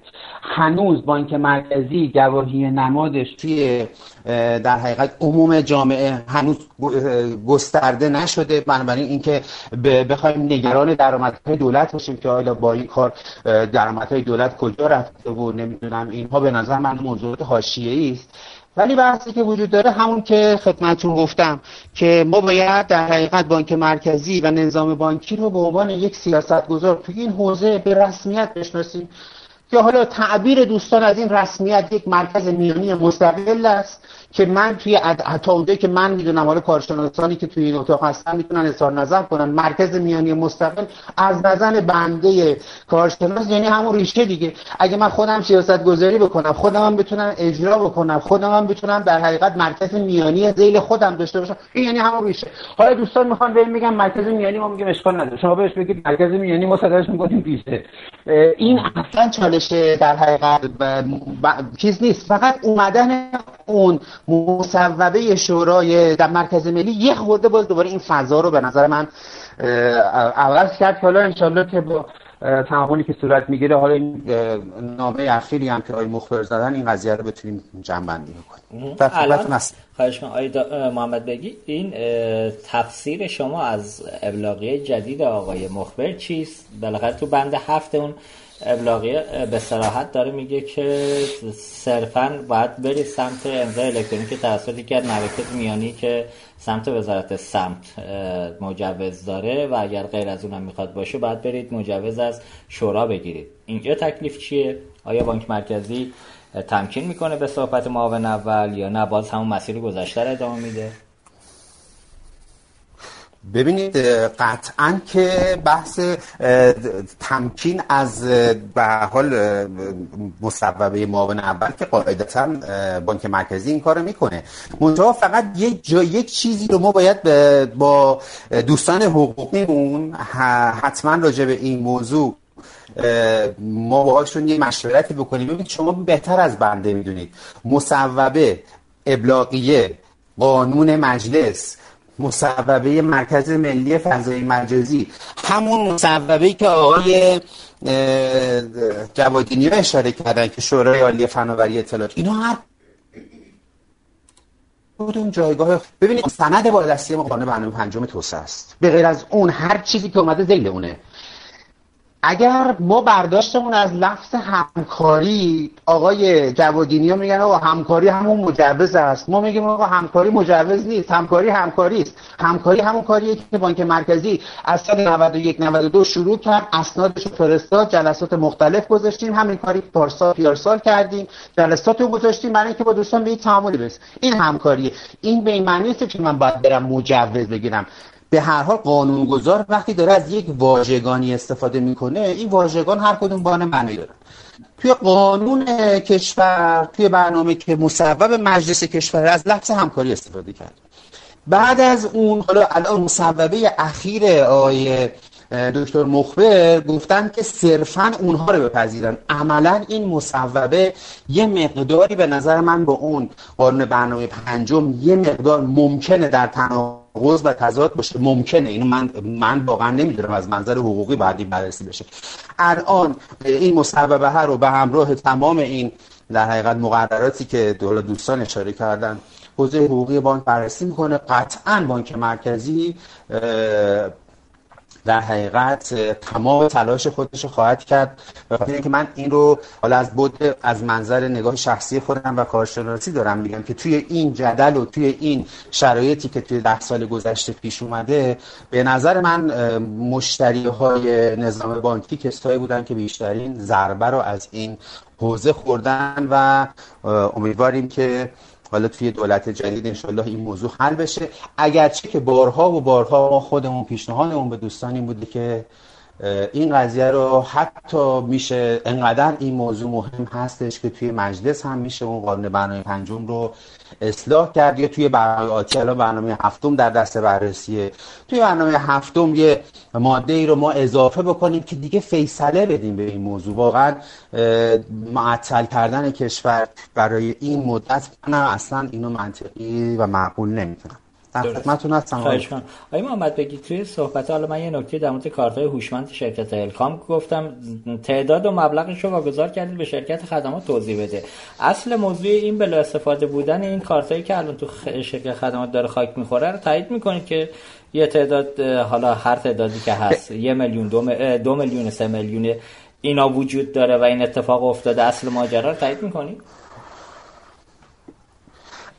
والا من از منظر تعداد که نمی‌دونم چه تعدادی خریداری شده ولی خب قاعدتا سال 89 که مرکز در حقیقت نماد بانک مرکزی از سال 89 90 بود که شروع به کار کرد.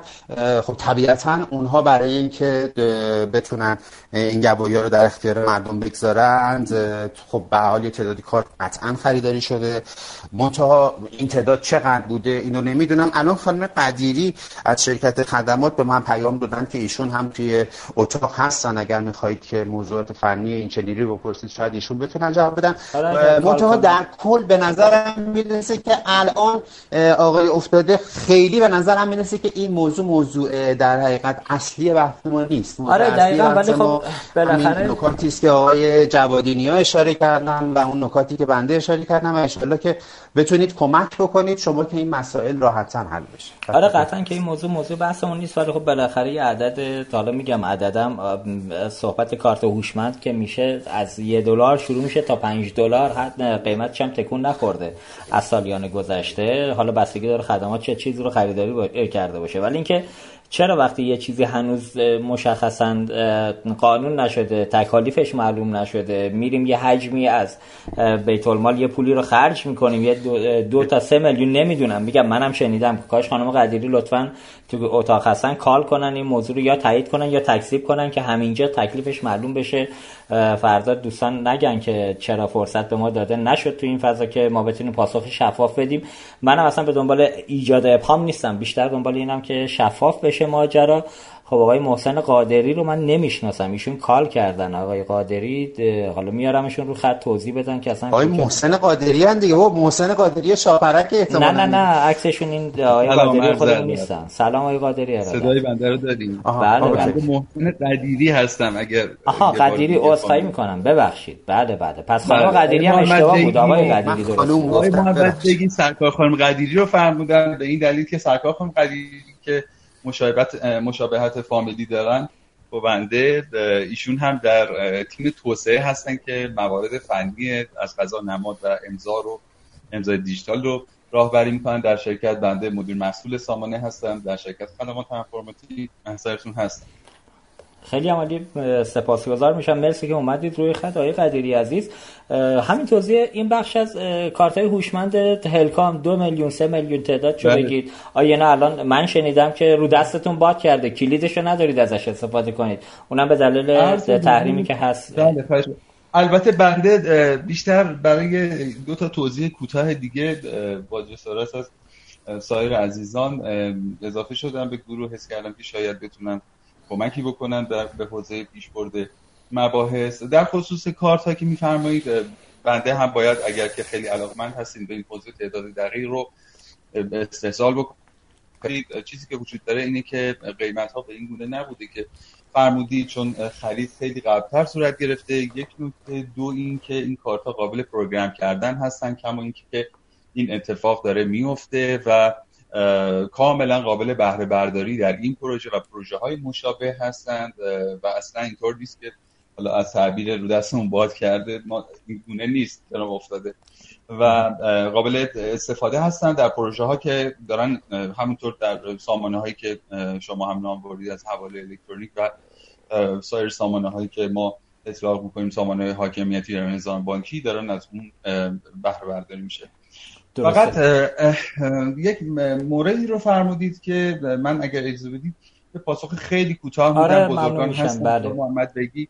اشارات بسیار به نظرم سنجیده و به نظرم یه اخلاق گرا در پاسخهاشون بود. علیرغم اینکه یه مقدار به نظرم به حالا ما تو نظام بانکی فعالیت می‌کنیم و بگم که به ساحت نظام بانکی بحثایی شد توی این جلسه یکی دو ساعته که خیلی به نظرم یک طرفه بود. علایه حال فرمودید که علیرغم اینکه یک جایگاه مرکز میانی منحصر به فرد یا به زعم ما مرکز ریشه ای هم این وجود خواهد داشت برای بانک مرکزی چرا ما ابرام داریم به این حوزه؟ صحبت های خوبی شد. در خصوص اون محدودیت های تعامل پذیری که فرمودن که خب شکر خدا گویا با مصوباتی قرار هست که در آینده حالا این آینده که رقم خواهد خورد این بحث تعامل پذیری در بین هفت مرکز میانی و مرکز هفت مرکز میانی مرکز ریشه مرتفع بشه که تا حالا تا این لحظه که انجام نشده. خب بانک مرکزی هیستوری رو داره که قریب به یک دهه شاید هم بیشتر در حوزه اجرا داره گام برمیداره در حوزه زیر ساخت نماد و امضای الکترونیک خودش خب متخصصانی که تو این حوزه دارن کار می‌کنن. خود آیه پور ازم یکی از عزیزانی که این برنامه هم حضور دارن خودشون در جلسات متعددی که با ما داشتن می‌دونن که در حوزه زیرساخت چه میزان پیشرفت هایی در نظام بانکی کشور وجود داشته. و ما در دقیقا دقیقا در دقیقه همون اندیوزرها کاربران شبکه بانکی حساسیت تراکنش هایی که ریسک های مالی رو داره و به زعم بنده حساس ترین تراکنش ها داره در این صنعت رقم می‌خوره و ما مجبور هستیم که با یک سطح امنیتی خیلی بالایی که در اون اسناد خودمون هم بهش اشاره شده و حالا اون اشورنس لولی که در سطح سه تا به الان تقریبا صادر نشده در سمت وزارت سمت و مرکز ریشه. ما به همین دلایل به سمت این رفتیم که الزام داشتیم که این وحدانیت وجود داشته باشه. بحث فرابانکی بودن گواهی ها بحثی هست که اگر می‌خوایم گرهی از مردم باز کنیم باید به سمتش بریم. اگر که تعدد اپلیکیشن های بانکی رو در هر بانکی ما متصور هستیم. اگر این عدد رو ضرب کنیم در تعداد بانک هایی که دارن در نظام بانکی و مؤسساتی که دارن فعالیت می‌کنن اپلیکیشن های بسیار متعددی میشه به عدد بالایی می‌رسیم که اگر مفروضمون این باشه که هر کدوم از کاربران شبکه بانکی بخوان یک گواهی فقط برای یه اپلیکیشن داشته باشن با توجه به اون نحوه ارائه امضایی که الان وجود داره و در مراکز میانی وزارت سمت خب ما عملا به دنبال این حوزه نیستیم که دردسرهای افراد رو بالا ببریم و متاثرشون بکنیم از این تعدد گواهی ها ما به عنوان هر کاربر نظام بانکی به دنبال یک گواهی الکترونیکی هستیم که بتونه تمامی تراکنش های خودش رو در بستری هم نظام مدیریت امنیت داده ها یا همون نماد پیش ببره و به هر حال بتونه با یه اطمینان خاطری حالا رمزهای متعددی رو نخواد دوباره در ذهن کاربران وجود داشته باشه یا به هر حال کلیدهای متعدد وجود داشته باشه که حالا این کلید ها می‌تونه رو secure element باشه روی توکن میان افزارهای مختلفی که دوستان همین مستحضر هستن. اینها همه دغدغه های ما بود که وقتی سرویسی داره ارائه میشه با این زیرساخت ارائه بشه. بحث بعدی آخر من هم این هست که ببینید بازی با واژگان متاسفانه مستمسکی هست که در دست رسانه هست که می‌تونه این قدری گلمندم به عنوان یک عضو کوچک در این حوزه در این پروژه. همیشه توی مکاتبات اخیر که حالا از مراجع مختلفی صادر شده به حالا مخاطبین بانکی بانک مرکزی و یا نهادهای سالسی که خیلی هم متنفع نیستند از این حوزه و این در این دایره هم نیستند ولی به حال مخاطب قرار گرفتن. بحث انحصار رو به بانک مرکزی شرکت خدمات انفرماتیک این به نظرم این وصله هایی هست که خیلی این چند سباه به بانک مرکزی خصوصا منتصل شده که به نظرم شایسته نیست. چرا؟ بذارید اگر نگاهمون رو زاویه نگاهمون رو قدری بالاتر ببریم یک مرجعی داره خودش رو به عنوان تنها واحد و نهادی می‌دونه که می‌تونه سیاست گذار و رگولاتور باشه در این حوزه. و خب مرکز ریشه مرکزی هست که اصرار بر این هست که چرا منابع اطلاف بشه برای این. به نظرتون اگر که حالا با توجه به اون ماده چهاریه که بهش اشاره کردیم که بانک مرکزی با توجه به جایگاه خاصش می‌تونه با اذن حالا مجوز حتی مرکز شورای سیاست گذاری بتونه مرکز ریشه مستقلی باشه چرا این گونه نگاه نمی کنیم که اگر این مجوز به بانک مرکزی با این همه دلایل و توجیهاتی که می‌تونه این جایگاه رو داشته باشه و عدم این دادن این مجوز رو چرا انحصار نمی‌دونیم؟ ما, ما دقیقا هم نکته بنده حقیر این هست که چرا میگیم بانک مرکزی می‌خواد انحصار ایجاد بکنه؟ در صورتی که بانک مرکزی یکی از نهادهایی هست که خودش می‌خواد یک مجوزی رو از یک جایگاهی که اجازه نمیده که مجوز دیگری داشته باشه که این دیستریبیوت بشه که در بحث تعامل پذیری در لگرهای مختلفش بخواد انجام بشه چه در سطح مراکز میانی چه در سطح مراکز ریشه حتی این پرکتیس های دنیا هست که یکی از عزیزان سوال کردن فکر می‌کنم آقای پور ازم بود. سوال کردن که این وجود داره و خیلی از نقاط دنیا می‌تونه این اتفاق به صورت تکریشه نباشه توی کشور انجام بده خب. لذا اینکه انحصار رو اطلاق میدیم به بانک مرکزی به نظرم قدری از انصاف دایره انصاف به دور هست. من ببخشید اطلاع کلام شد. خواهش می‌کنم. نفهمید آقای قادر من سمت دقیقتر شما رو اگر بگید یه لحظه اون مدیر محصول زیر پروژه نماد و امضا هستم در شرکت خدمات انفرماتیک بسیار حوالی. عرض به خدمت از من یه توضیح مختصر بگم. خیلی از بس دور نشیم. تو صحبتاتون گفتید رسانه کم لطفی می‌کنه. نخیر قربان ما کم لطفی نمی‌کنیم. مدیران شرکت خدمات انفرماتیکن که کم لطفی می‌کنن. ما از 77 تا برنامه ای که الان اجرا کردیم احتمالا توی سی چهل تا برنامه یه جاهایی از شرکت خدمات انفرماتیک اس بردیم و همیشه هم گفتیم آقا تریبون بازه. همینجوری که حضرت علی به راحتی اومدید روی خط همینجوری که آقای محمد بگی که قرار نبود روی خط این روی خط این برنامه به عنوان مهمان باشن گفتن من می‌خوام بیام ما هم گفتیم به روی چش چرا که نه؟ و ما اصلا مسیر بسته رو توی رسانمون دنبال نمی کنیم اصلا همچین چیزی نیست. اینکه شما می‌گویید چرا می‌گویید؟ بانک مرکزی انحصار رو داره دنبال می‌کنه. شما نامه آقای نجفی رو قربان یه مروری بکنید که به شبکه بانکی دارید در حال در جهت بازاریابی من اسمشو می‌ذارم برای فروش سرویس خدمات امضای الکترونیک. مشخصا تو نامه آقای نجفی گفتن در نظام بانکی فقط شرکت خدمات انفرماتیک هست و پروژه نماد داره انحصارا این سرویس رو میده. صحبت از انحصار که می‌کنید ما میگیم انحصار زمانی اتفاق میفته که شما شبکه به نام شتاب و شاپرک دارید توی مملکت. ما هم میگیم okay نظام تصمیم گرفته که به دلایل امنیتی از این مسیر بره جلو. ما هم میگیم حرفی نیست. اما یه نکته وجود داره آقای قادری عزیز آقای محمد بیگم حالا هستن روی خط. آقای قدیری عذرخواهی می‌کنم. نکته وجود داره. ما همیشه تو صحبت بنده منظورم رپورتاج ها بود بیشتر نه در گفتمان ها والا من خواهش می‌کنم حالا میگم موضوع بحثمون نیست رپورتاج ها رو بعدا به من بعد از برنامه حتما هر جایی که ما رپورتاج رفتیم و 100 درصد بگید که منظور از اون که ما از زیر ساخت نماد استفاده بکنن شبکه بانکی اولا که مرجع قانونی نظام حالا اجازه بدید من توضیحاتمو بدم. بعد شما حالا فرصت دارید اگر نیاز بود.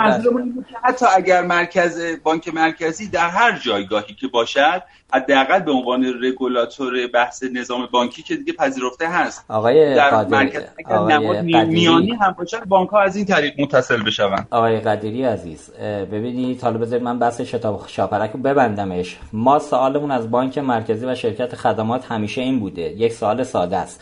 شما توی مملکت کارخونه پفک سازی هم که بخوای را بندازی باید قیمت تموم شده رو اعلام کنی. بر اساس قیمت تموم شده یه آستانه سود بگیرید. ما بارها تو سوالات پرسیدیم که آقای شرکت خدمات های بانک مرکزی اعلام کن قیمت تمام شده هر تراکنش شتاب شما چقدره؟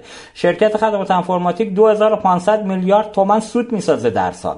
2500 میلیارد تومان بالای 80 درصدش از کانال همین شتاب داره ایجاد این سود ساخته میشه.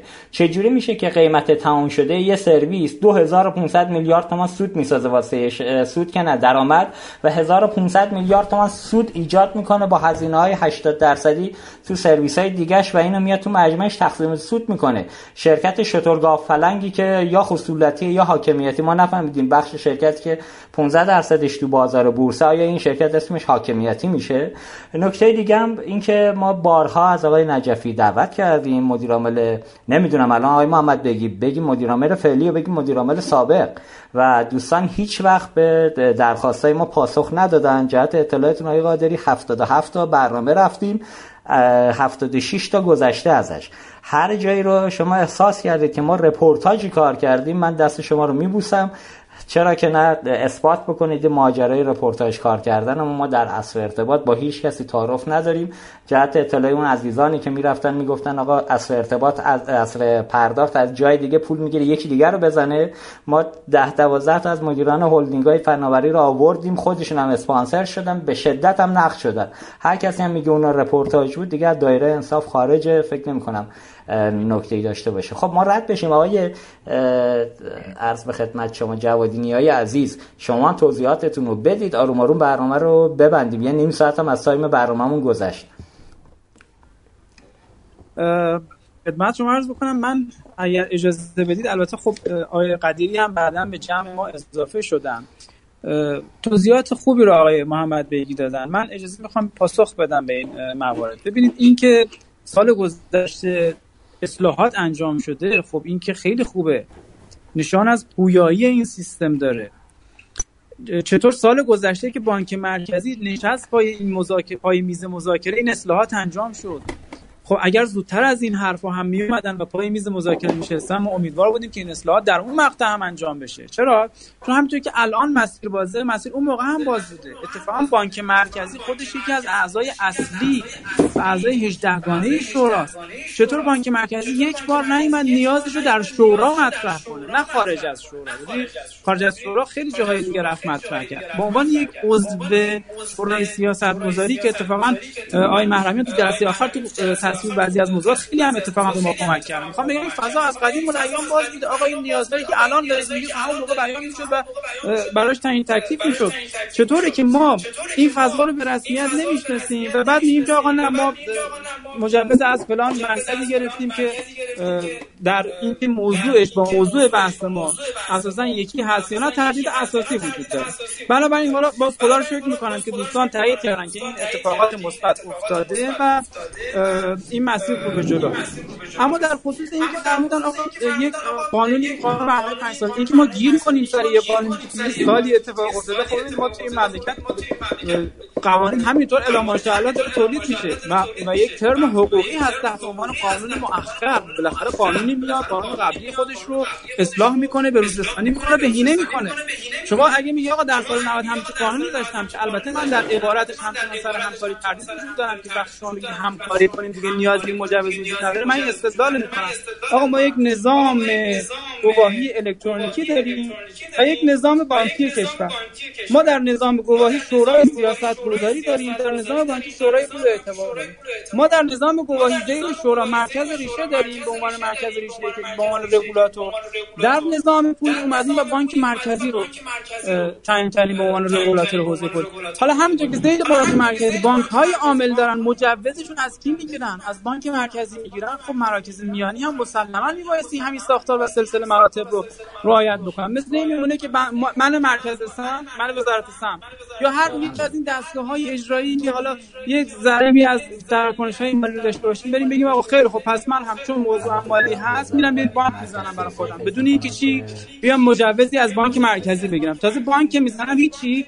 بانک از نوع بانک مرکزی می‌زنم. بانک مرکزی دوم رو می‌خوام مثلا در کشور ایجاد کنم این خب به نظر بنده خلاف رویه جاری کشور بود. تا همونطور که ما در نظام پولی و ارزی کشور بانک مرکزی داریم در اون حوزه خودش داره سیاست گذاری می‌کنه خب این طرف هم در نظام گواهی الکترونیکی شورای وجود داره که داره تعیین تکلیف می‌کنه. مسلما بعضی جاها تداخل هایی و اوورلپ هایی وجود داره. مثلا مثال عرض می‌کنم بانک مرکزی که فقط نیازش حوزه گواهی نبوده تو خیلی حوزه های دیگه هم نیاز داشته تو حوزه بیمه نیاز داشته تو حوزه حمل و نقل نیاز. چرا نرفته مثلا برای خودش بیمه تاسیس بکنه؟ چرا تو حوزه گواهی اومده رشته گواهی برای خودش داره تاسیس می‌کنه؟ چون همونطور که تو سایر کسب و کارها میره خدمت می‌گیره از بقیه سازوکارهای موجود در کشور ما انتظار داریم که در حوزه گواهی هم بیاد و ساختار مصوب تبعیت بکنه.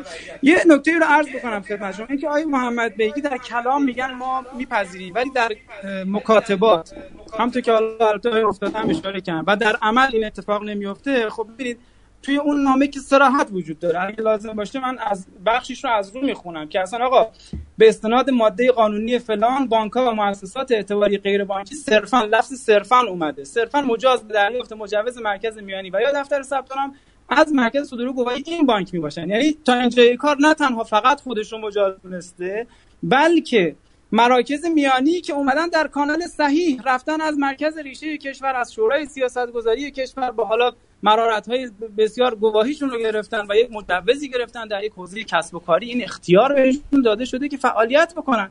در ادامه اینجوری میاد و دریافت این مجوز از سایر مراکز صدور گواهی مورد تایید نمی باشد ببینید نه تنها خودشون رو معتبر و ولید معرفی می‌کنن سایر جاها که اتفاقا به نظر من برعکس دارن دوستان غیر معتبر می‌دونن. اگر این تعامل پذیری وجود داره چرا همچنان زی حساب ها دو تا توکن یعنی چرا اینکه می‌فهمند آقا ما گواهی های دوستان رو میپذیریم. خب ما پیشنهاد دادیم گفتیم آقا برای بسیاری از رؤسا و زی حساب گواهی صادر شده.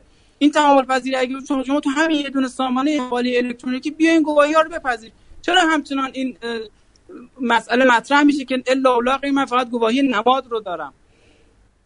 من خب خیلی دیگه صحبت ها رو به نظر آقای آقای جوادی من حالا یه حالا یه عرضی کنم یه عرض من نکته آخر. الان ما مصوبه معاون اول رئیس جمهور داریم یا نداریم همگی درست. حالا این که باز ما تکیه بکنیم آقا در سال 90 در سال فلان یک مصوبه شده این مثلا بانک مرکزی بالاخره این این موضوع اینقدر ادامه بدید در یک جلسه یه جایی آقای افتاده. درسته. حالا من صلاح کشور رو مملکت یعنی که هممون در این اجماع بکنیم با هم دیگه و تمکین بکنیم. آقای درست. آقای جوادی حالا یه برای اینکه دوستان تصورشون نباشه ما خیلی هوای شما رو داشتیم. آقا شما چرا کوتاه نمیایید کوتاه چی میشه؟ اینم یه سوال خودش. والا ما کوتاه آمدیم دیگه. آن همه اختیاراتی که بانک مرکزی داده حالا به قول آقای محمد بیگی میگه آقا شما اون نمادی که مرکز میانی که میگه رو شما مرکز میانی صدا که ما میگیم مرکز ریشه. اگه این کارو بکنن نکتهش چیه؟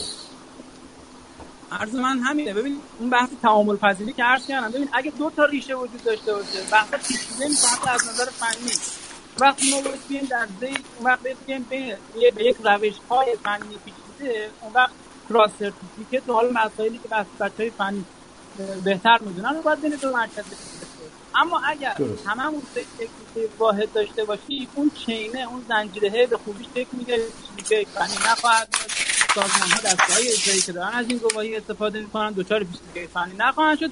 جدای از این مسائل ما یک ساختار مصوبی داریم. اگر ما بتونیم نیاز بانک مرکزی درستی پاسخگو باشیم خب چرا خارج از این ساختار عمل بکنیم؟ آقای آقای محمد درسته. آقای محمد بله. یه جایی صحبت ها گفتید بله. اگر چنانچه اتفاق خاصی بیفتد از این مسیر فشاری به نظام بانکی ایجاد بشود من یه سوال دارم. بانک مرکزی محمد بگی چرا تو همه موضوعات به صورت مجری ورود می‌کنه. آقا شما یه مجوزی به یه بانک دادید مسئولیت هم انداختید گردن بانک. شما به عنوان ناظر رگولاتور چوب دستته. هر کسی خطا کرد بر اساس سیاست های ابلاغیتون هر جایی خطا کرد تو هر موضوعی برخورد کنید و من هم صد درصد موافق برخورد و نظارت قاطع بانک مرکزی و رگولاتور بانکی هم. همونطور که تو خیلی از جاها هم گفتم این نکته رو که وقتی اسم رگولاتور بانکی میاد بانک‌ها باید مو به تنشون سیخ بشه. نه اینه که با چهار تا تلفن مثلا جرایم بانک مرکزی رو مدیران بانکی ما که بخششون هم سیاسی هستن با رئیس کل بانک مرکزی مسائلشون رو پشت پرده حل کنن که جرایم ندن. اینجا اگه بانک ها بخوام برن آقا سمت وزارت سمت بگیرن مسئولیت چه گردن خود بانک ها بانک مرکزی چرا میگه آقا نباید برید؟ خب بذارید مسئولیت گردن بانک اتفاقی هم برای اون بانک افتاد. بالاخره شما به عنوان رگولاتور و من به عنوان مشتری بانک 100 درصد صلاح خودشو بیشتر می‌تونه تشخیص بده که اگر من برم سمت وزارت سمت مشکلی داشته باشه فردا هم مشتریامو از دست میدم هم بانک مرکزی باید برم جوابگو باشم و پاسخگو باشم به این مسئله. اینجا چرا رفتار شما به نوعیه که به اسم نظارت به اسم ترس از امنیت به عنوان مجری ورود می‌کنه بانک مرکزی؟ بسیار آقای جوادینی اشاره کردن به قانون مؤخر. ببینید ما قانون مؤخر نداریم. من من توی عرایزم عرض کردم خدمتون قانون مصوبه دولت و بخشنامه هایی که در حقیقت از سمت نهاد میاد اینا هر کدوم جایگاه قانون قانون مجلس اون مواردی که آقای جوادینی ها اشاره کردن از مصوبه هیئت وزیران اینها زیل قانون مجلسه. بنابراین اون در حقیقت مصوبه شورای عالی فناوری که سال 93 بود این زیل قانون مجلسه. اگر ما سر اون قانون مجلس نتونیم با هم دیگه توافق بکنیم این داستان همینجوری وجود داره دیگه. یعنی این موضوعیه که به نظرم می‌رسه که یه خورده باید به خاطر همینم من خدمتتون عرض کردم که بعد حوزه حقوقی ما یه مقدار جدی‌تر وارد بشه خوشبختانه اتفاق افتاده که این مسئله رو ما بتونیم حلش بکنیم. نکته دوم ببینید در مورد بحث اون نامه بانک مرکزی بانک مرکزی نامه که زده به بانک ها گفته که اگر شما بخواید بیاید مرکز آر ای مرکز میانی در حقیقت ایجاد بکنید اینها رو باید بیاید مجوزش از بانک مرکزی بگیرید. یعنی باید بیاید تحت مگر دوستان نمیگن که بانک مرکزی خودش به عنوان سیاست گذار یک مرکز میانی که سیاست هاشو تدوین می‌کنه. زیل خودش می‌تونه میانی داشته باشه. اینی که زیل خودش می‌تونه میانی داشته باشه یعنی چی؟ یعنی بانک خاص میانی بانک مرکزی هم دیگه. ما توی اون نامه به بانک ها گفتیم که آقا شما باید بیایید ذیل بانک مرکزی مرکز میانی خودتو تاسیس بکنی و ایجاد بکنی و بر اساس در حقیقت اون regulation های مرکز حالا میانی یا ریشه بانک مرکزی در حقیقت فعالیت بکنید چه RA باشید چه CA باشید این بعید می‌دونم با اون توافق قبلی که ما با دوستان کردیم در حقیقت در تعارض باشه. و اصلا به این معنی نیستش که بقیه رو اصلا نپذیرید. نه این به این معنی نیست. این برای اینجا ما در حقیقت اومدیم تبیین کردیم فعالیت خود بانک رو در نقش آر ای و سی ای. نکته سوال شما در مورد اینکه بانک مرکزی چرا به عنوان مجری وارد میشه. واقعیتش اینه که من خودم به شخص به هیچ عنوان این سیاست رو که ما به عنوان مجری بخوایم وارد بشیم کاملا در اصلا قبول ندارم. به نظر من هم می‌رسه تا اونجایی که ممکنه باید بیاید تو سطح بانک مرکزی باید بیاد تو سطح رگولاتوری. منتها ببینید بحثی که من داشتم این بود که چه کسی به نظام بانکی کشور در حقیقت اصول و شیوه شناسایی مشتری احراز هویت مشتری تعیین سطح فعالیت مشتری اینکه با چه سطحی از در حقیقت احراز هویت می‌تواند چه سطحی از خدمات رو بده؟ کی باید برای این نظام بانکی کشور اینا رو تحصیل می‌کنه قاعدتا بانک مرکزی این کارو می‌کنه دیگه. بانک مرکزی هم توی اون CP خودش و توی CP CPS خودش دقیقا این مسائل رو روشن کرده. من در منظورم این بود که این موضوعات رو بانک مرکزی مشخص می‌کنه و به نظام بانکی در اعلام می‌کنه. نظام بانکی کشور توی ساختاری که بانک مرکزی همون معماری که آقای جوادی برای مرکز ریشه بانکی ترسیم کردن خب ما هم برای خودمون یک معماری داریم که معماری مرکز به زعم دوستان میانی بانک مرکزی بانک ها فعالیت می‌کنن. زیل این میانی بانک مرکزی مرکز میانی خودشون رو تاسیس می‌کنن یا مرکز آر ای خودشون رو. اگر هم خواستن بخوام برن از مرکز میانی نظام بانکی خدمت بگیرن هیچ مشکلی وجود نداره. ولی در مورد گواهی هایی که توسط سایر مراکز صادر شده با ها مجازن این گواهی رو بپذیرن. ولی همونطور که گفتن تا به الان ما این تمام پذیر رو نداشتیم.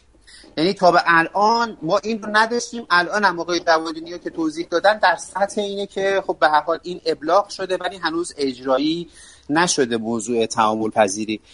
یه نکته آخر من بگم. ببینید بحثی که الان ما توی کشور در خصوص تکریشه و نمی‌دونم چند ریشه و اینها سالان سالیان سال در موردش داریم بحث و جدل می‌کنیم. آقای جوادی نیا لطفا به بنده بگن. الان قوه قضاییه که به سنات قانون رفته مرکز ریشه قوه قضاییه. رو دیگه اون قانونیه دیگه. اون خودش رفته مجوز قانونی گرفته از مجلس هم گرفته این مجوز بنابراین ما درسته که در دولت داریم تاکید می‌کنیم که فقط یک مرکز ولی در کشور ما پذیرفتیم دو تا مرکز داشته باشیم. یه دونه قوه قضایی قانونن یه دونه هم دولت. خب اینا تعامل پذیریشون برآینده چجوری خواهد شد؟ آقای جو... جوادی ها یعنی چیکار می‌خواید بکنید شما؟ منی که میرم از قوه قضاییه که بالاخره یک نهاد رسمی در این کشوره میرم یک امضایی رو دریافت می‌کنم. آیا می‌تواند دولت بگوید من اینو نمیپذیرم؟ چون من با تو تعامل پذیری ندارم. ما که نمی‌تونیم این کارو بکنیم. ما تعامل پذیری در سطح ریشه ها رو قطعا و قطعا باید به نظر من کوتاه بیایم ازش جدی بگیریم. این قضیه رو حلش بکنیم. اینکه ما بخوایم تاکید بکنیم که من فقط یه دونه داشته باشم یک مرکز ریشه در دولت داشته باشم به خاطر اینکه می‌خوام از هزینه ها و از اینها جلوگیری بکنم به نظرم می‌رسه که توی یک جامعه توی کشوری مثل ایران با 85 میلیون جمعیت با این همه تنوع کاربرد و خدمات و اینها به نظرم سیاست درستی نیست. اگرچه که من سیاست گذار این حوزه نیستم. این سیاست رو دوستان توی مرکز دارن ترسیم می‌کنن و دنبال می‌کنن و به هر حال به قول معروف میگن صلاح خیش خسروان دارن. متا من این موضوع رو به نظرم می‌رسه که باید حتما به صورت جدی روش فکر بشه. بنده عرایزم تمام. من فکر می‌کنم خیلی صحبت کردم. ببخشید. نفرمایید. خواهش می‌کنم. متشکرم از اینکه کنار ما هستید. خب البته آیه محمد بگی آقای پورازم میگه ثبت احوالم یه مرکز ریشه داره در کنار قوه قضاییه. شدیم سه تا مرکز ریشه. حالا نمی‌دونم به هر حال من فکر می‌کنم ثبت احوال فکر کنم قانونش و مجوزش نگیره. ولی قوه قضاییه قانونا توی قانون اصلاحیه قانون آیین‌نامه دادرسی رفته گرفته. یعنی مجلس این اجازه رو بهش داده. اینی که من میگم قانون یعنی قانون مصوب مجلس داره براش. قطعا آقای جوادی نیا و مرکز دولت نمی‌تونه در مقابل این وایسه. خب می‌خواد چیکار کنن اینو؟ چجوری می‌خوان اجازه تعامل بکنن با اون آقای مرکز گفتاده چند دقیقه این رو هم توضیح بدم. آره آره حتما. آره آره. ببینید اولا ثبت احوال که حالا خود آقای محمد بیگی هم فرمودن ایشون مصوبه نداره نه از مجلس نه از هیئت وزیران نه از کجای دیگری. و البته این اتفاق در مورد بانک مرکزی هم صادق. اما در مورد قوه قضاییه درست میگم. قانون آیین دادرسی کیفری داریم که مطابق سال 93 مجلس هست. اونجا بخش نهمش بخشی رو داره به اسم دادرسی الکترونیکی. و قوه قضاییه موظف شده که منظور ساماندهی ارتباطات الکترونیکی خودش بین محاکم ضابطان و حالا دستگاه تابعه بیاد به منظور استفاده از به کارگیری تمهیدات امنیتی از امضای الکترونیکی استفاده بکنه. در ادامه ماده 656 میاد اسکوپ این رو تعریف می‌کنه. میاد میگه که آقا به منظور حفظ صحت و تمامیت اعتبار و این کارناپذیری صرفا اطلاعات مبادله شده. میان شهروندان و محاکم قضایی قوه قضایی موظف از تامینات امنیتی خود است. و در زیر ثبت این اجازه به قوه قضایی داده شده که بره برای خودش مرکز صدور گواهی میشه رهنمایی بکنه بله این انقدر محکم هست که ما هم این رو پذیرفتیم دقت کرده باشید از ابتدای عرایض تا به بنده فقط می‌گفتم در دولت داشته این، اه، ریشه قوه قضاییه که اسکوپش هم البته مشخص شده و هیچ تداخلی با گواهی های صادر شده ما نداره. اصلا هیچ ارتباطی از حیث اینکه حالا اینو می‌خوای چیکار کنیم می‌خوای به تصویر اصلا نظر من صورت مسئله وارد نیست. کما اینکه ما با جلساتی که خدمت عزیزانمون در قوه قضاییه بودیم. حتی به اصطلاح قانون تجارت الکترونیک هم همینطوره هم قوه قضاییه می‌کنم. مرکز ریشه کشور رو میپذیره و هم مرکز ریشه کشور استناد همین قانون گواهی هایی که تازه میگن اسم محدود و مشخص واسه چه کاری. تو بحث قضایی و محاکم قضایی ما داریم. اتفاق یعنی ما به هیچ وجه بله اتفاقا من هر ارزم همینه. اگر بانک مرکزی اه، یک مجوز این چنینی از شورای سیاست گذاری از مجلس از هر نهادی که به نظر من وارد باشه بگیره که خب حل این دعوا وجود نداره. تا الان این اتفاق نیفتاده و به نظرم می‌رسه که با این مصوبه معاون اول رئیس جمهور هم خب دیگه تکلیف معلوم شده برای ما به نظرم می‌رسه که ادامه این ماجرا این که من انقدر به مسیر خودم ادامه بدم. یعنی هر چقدر هم ما مصوبات صریح داشته باشیم. که آقا بانک مرکزی بیاد و زیل مرکز ریشه کشور فعالیت بکنه. اینقدر این فعالیت ادامه تا یه جای دیگه توی نمی‌دونم شورای دیگری در جلسه دیگری یه مصوبه به نفع خودمون بگیره خب به نظرم رویکرد رویکرد صحیحی نباشه. درست. درست. البته حالا نه آقای محمد بگید فکر کنم این بحث نتیجه من بعید می‌دونم. ده سال داریم بحث می‌کنیم البته درست می‌فهمد آقای جوادینی ها متا من در کشور عرض کردم دیگه بالاخره توی یک کشور ما پذیرفتیم دو ریشگی رو حالا ایشون می‌فهمد اسکوپش محدوده. متا شما اجازه بدید پنج سال دیگه که این مردم که رفتن از اونجا این گواهی ها رو گرفتن حالا شما چی جواب اینا رو می‌خواید بدید که آقا اینو فقط شما گرفتی برای قوه قضاییه شما تو دولت نمی‌تونی از این استفاده کنی. واقعا اینه که کف جامعه بعید می‌دونم این اتفاق بیفته دوستان. همینجوری که کردم هر دو تا گواهی توسط هر دو مرجع قابل پذیرش پس کجای من, من هیچ کجا عرضم عرض نکردم نمیپذیریم گواهی درست. پس آقای جوادینی ها ما دو تا ریشه رو پذیرفتیم تعامل پذیر کنیم دیگه. دو تا ریشه رو حداقل تو کشور پذیرفتیم تعامل پذیر در دو قوه مختلف و در دو اسکوپ مختلف. ولی تو کشور تکریشگی دیگه نداری. اینو پذیرفتید عرض بنده رو نمی‌دونم شاید نمی‌خواید دقت بکنید. عرض کردم از ابتدای صحبت هم هستیم. گفتیم ما در دولت قائل به این هستیم که یک صدایی وجود داشته باشه. و کشور در کشور. در دولت. ببینید من می‌دونم در کشور چی؟ در کشور. در کشور همین الان دو تا ریشه شکل گرفته. اینو که ما این کار نمی‌کنیم. درسته درست. اینو که ما این کار نمی‌کنیم و باید تعامل پذیر بکنیم با هم دیگه. این گواهی ها به رسمیت شناخته شده. چرا؟ چون اسکوپاشون مشخص اسکوپای مجد... مجزایی این که میگه آقا جواب مردم بله. چی بدیم؟ یعنی اصلا کاملا ما که نمیگیم ما گواهی که رفتی از قوه قضاییه گرفتی ما نمیپذیریم. اتفاقا قوه قضاییه در مقامی هست که ببینید همه این اتفاقا برای چی داره میفته؟ برای اینکه فردا روز یه اختلاف حقوقی رخ داد در یک سامانه یک فرض بفرمایید دعوایی شکی تردیدی سر یه موضوعی یه سندی اتفاق افتاد تهش اینه که میرن دادگاه دیگه. این دادگاهه که باید بله. بگیره کدوم کدوم گواهی رو میپذیره. و تا به اینجای کار طبق جلسات داشتیم گواهی های مرکز هم مورد پذیرش دوستان بوده. و البته این انتصار هم داشته این رو هم بگم. و حتی قوه قضایی هم تو جلسات از آن داشته که گواهی های سایر مراکز از جمله ثبت احوال بانک مرکزی رو تا به حال از اساس قوانین و مقررات جاری کشور به رسمیت نمی‌شناسه و معتبر نمی‌دونست این رو دوستان می‌تونن استعلام بگیرن. اصلا از درز بنده اتفاق درست. اصلا دایی محمد بگی اگر اینکه نکته که میفرمایین آقای جوادینی هم درست باشه قوه قضاییه به رسمیت نمی‌شناسه خودش یه چالش بزرگه. حالا مثلا گرفتید اینو؟ فردا اینو بخش همین که خدمتتون عرض کردم الان حوزه حقوقی ما در حقیقت به جد در دنبال این موضوعه و یه تعاملاتی رو دوستان شروع کردن با قوه قضاییه. درست می‌فهمن اگر قوه قضاییه اینو به رسمیت نشناسه عملا این گواهی ها کار کرده. خودش رو از دست خواهد داد. بنابراین این یکی از چالش هایی که طبیعتا ما بهش فکر کردیم و در صددشیم که رفش بکنیم. منتها من حالا باز برگردم به اون در حقیقت بحث اصلی جلسه. به نظرم می‌رسه که شاید بهترین و در حقیقت راحتترین راه حل این باشه که این تعاملات بین ما و دوستان مرکز توسعه مثل حالا سال گذشته پیگیری بشه و انشالله این مسئله رو این دو دستگاه بتونن بین خودشون حل بکنن. من فقط بحث قوه قضاییه رو به خاطر این گفتم که یه استدلالاتی استدلالاتی میشه که خب بالاخره نمی‌دونم تکریشگی باعث کاهش هزینه میشه. درست حالا چون دوستان تو scope دولت دارن میگن من تو scope کشور دارم صحبت می‌کنم.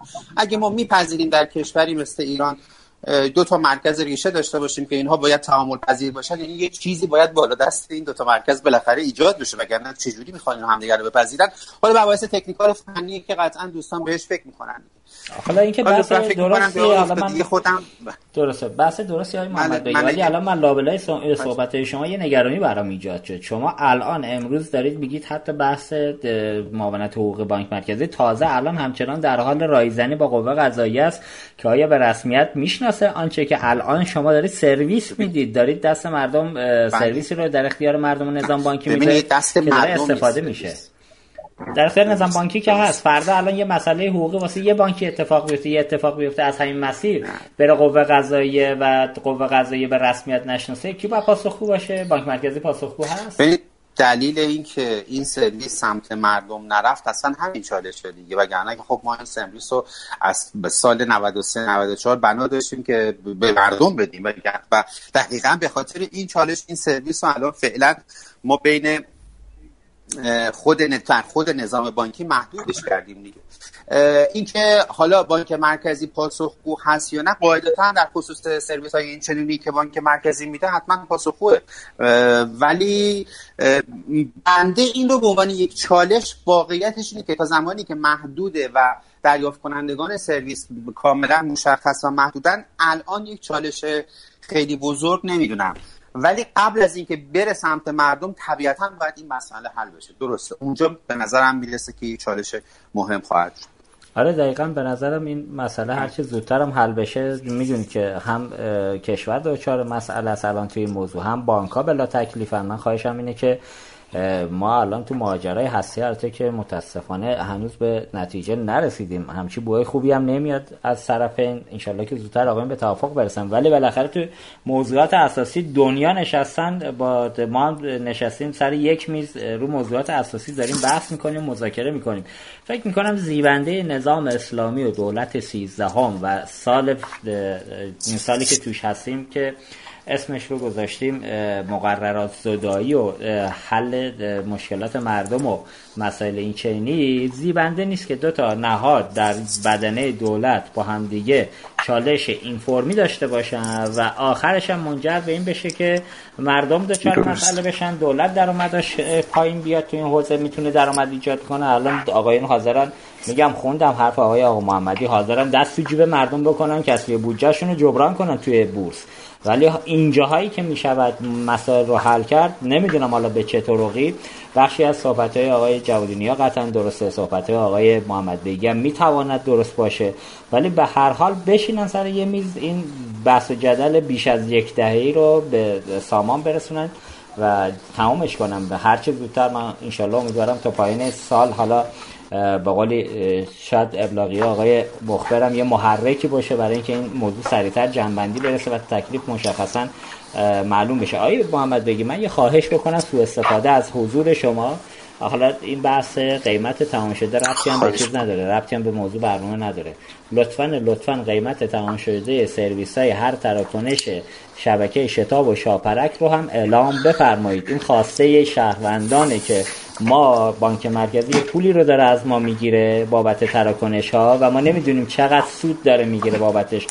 100 درصد سوده 10 درصد سوده یا نه اصلا داره سوبسید میده. اینو مشخص کنید. نمی‌دونم چرا نمی‌کنه. حالا نمی‌خوام شما الان ب... اگه جواب دارید بدید که بسم الله بگید اگه جوابش الان بین بحث تراکنش ها و کاربرد تراکنش ها به نظر من که اصلا اون یک, و... یک مبحث آره جدایی از این ماجرا که حالا باید بهش پرداخته بشه.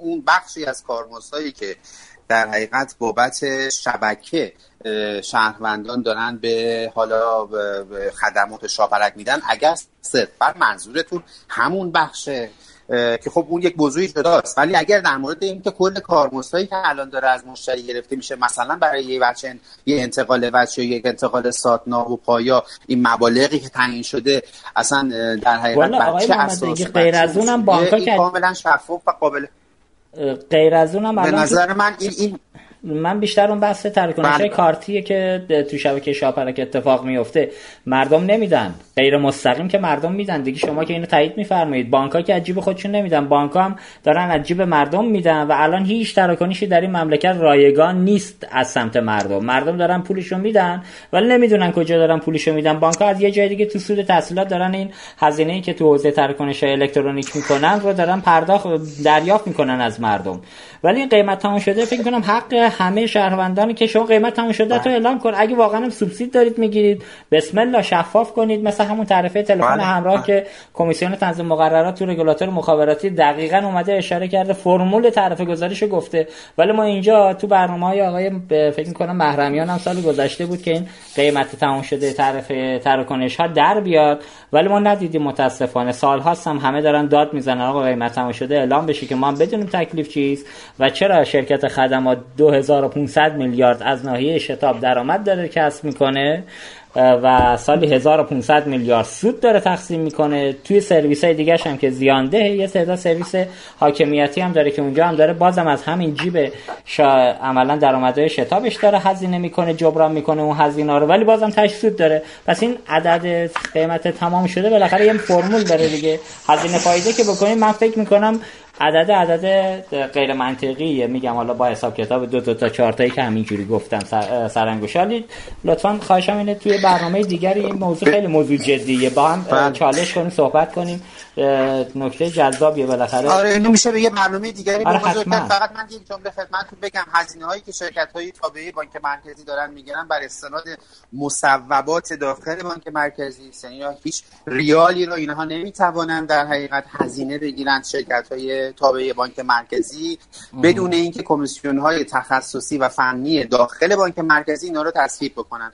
بعضی از این هزینه ها رو ما توی هیئت عامل بانک مرکزی حتی مطرح می‌کنیم و سهم شرکت های تابع بانک مرکزی توی اون در اون سطح تعیین میشه و بعضی از این هزینه ها رو در کمیسیون پولی و بانکی که یک کمیسیونی متشکل از حقوقی بانک مرکزی اقتصادی بانک مرکزی فنی بانک مرکزی هست ما می‌بریم ریز و جزئیات هزینه ها رو میگیم قیمت ها رو میگیم سهم هر کدوم از عوامل رو میگیم بانک صادر کننده پذیرنده شبکه در حقیقت پرداخت.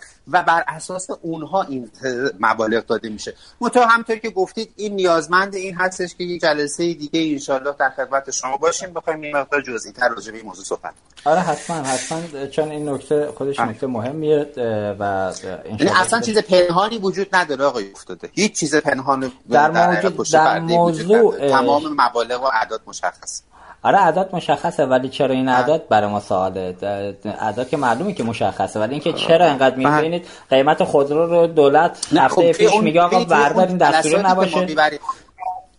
نه نه تو اون جلساتی که میریم مصوبات رو می‌گیریم ما قاعدتا باید بتوانیم توجیه کنیم که سهم هر کدوم از عوامل چقدر شتاب شاپنک هم بردی دایی محمد بگی. می‌خوام بگم یعنی مستند. شتاب شاپنک هم بله، طرفاشو بله، بردی تو چه سالی بردی بله، مال کی بله، بوده بله. با چه تعداد تراکنش شتاب بذار رد شیم بذار رد شیم. 94 بذار رد شیم توی برنامه جدا آره. آره آره آره. دقیقاً بذارید توی برنامه دیگه خواهد من دیگه. طولانی بله. شد سوء استفاده کردم. عذرخواهی هم می‌کنم از شنوندگان عزیز برنامه. این بحث خیلی ربطی به موضوع برنامه نداشت. خب من دیگه خواهشم اینه که خیلی دیگه طولانی شد. یک ساعت هم اضافه رفتیم از تایمی که باید می‌رفتیم. سه ساعت نیم شد برنامه ولی جذاب بود. ممنون از همگی. نکات پایانی عزیزان رو از آقای نورالدینی عزیز. پویا جان شما مدیریت کن خودت. بریم جلو. نکات پایانی رو بگیم و جنبندی کنیم. انشالله مباحثی هم اگر بود توی یه جلسات دیگه مباحث رو دنبال کنیم خب آقای نورالدینی خدمت بله. شما هستیم بفرمایید. مرسی. آقای نورالدینی فقط پرسش آخری که ما مطرح کردیم نمی‌دونم خاطرشون هست که ایشالله یه توضیح و جنبندی نهایی بفرمایند و و بعد هم در واقع حالا اگه موضوع دیگه هست جنبندی داشت.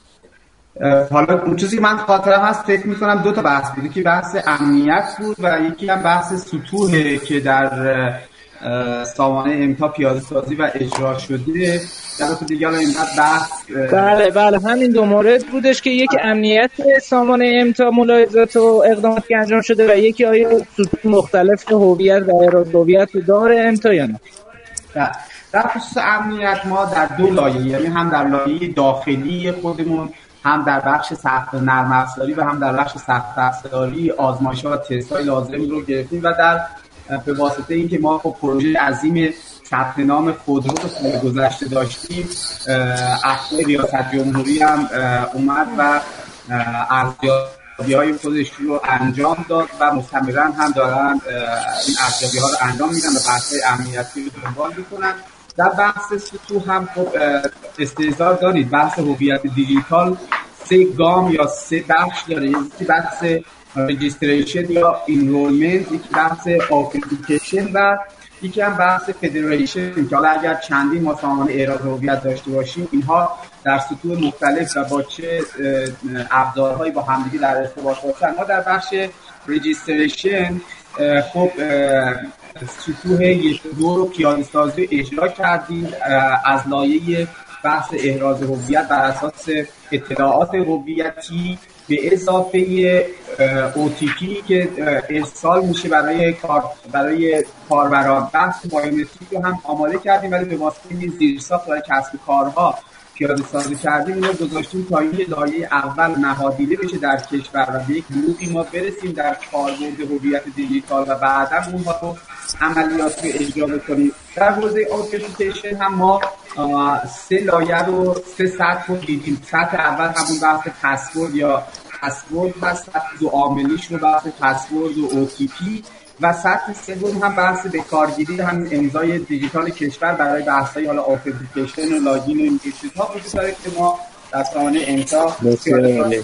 و منتظریم حالا بحث فدریشن هم خروجی قوانین و مقرراتی که از سمت بله. شروع عالی فضای مجازی میاد بیرون هم انجام بشه بله بسیار خیلی ممنون از توضیحی که ارائه کردین من دیگه دیگه ندارم پرسش. خواستیم فقط یه یک جمله رو من برای اینکه یه مقداری شفاف سازی اتفاقی که چند بار اشاره شد اون چیزی که من تجربه داشتم الان در مراکز میانی و امضای الکترونیکی کشور حداقل این بوده که فعلا در حال حاضر حداقل تو یک سال گذشته تعامل پذیری بین مراکز میانی وجود داره. یعنی من خودم الان در واقع از رو دارم که با دو تا گواهی مختلف از دو تا مرکز میانی صادر شده و هر دو در نزد مراکز مختلف و کسب و کارهای مختلف و جای مختلف قابل در واقع وریفاید و قابل اعتبار سنجی است. اگه تعامل پذیری داریم در این صد اگه تعریف دوری از تعامل پذیری داشته باشیم تو ستون دیگه تعامل پذیری هست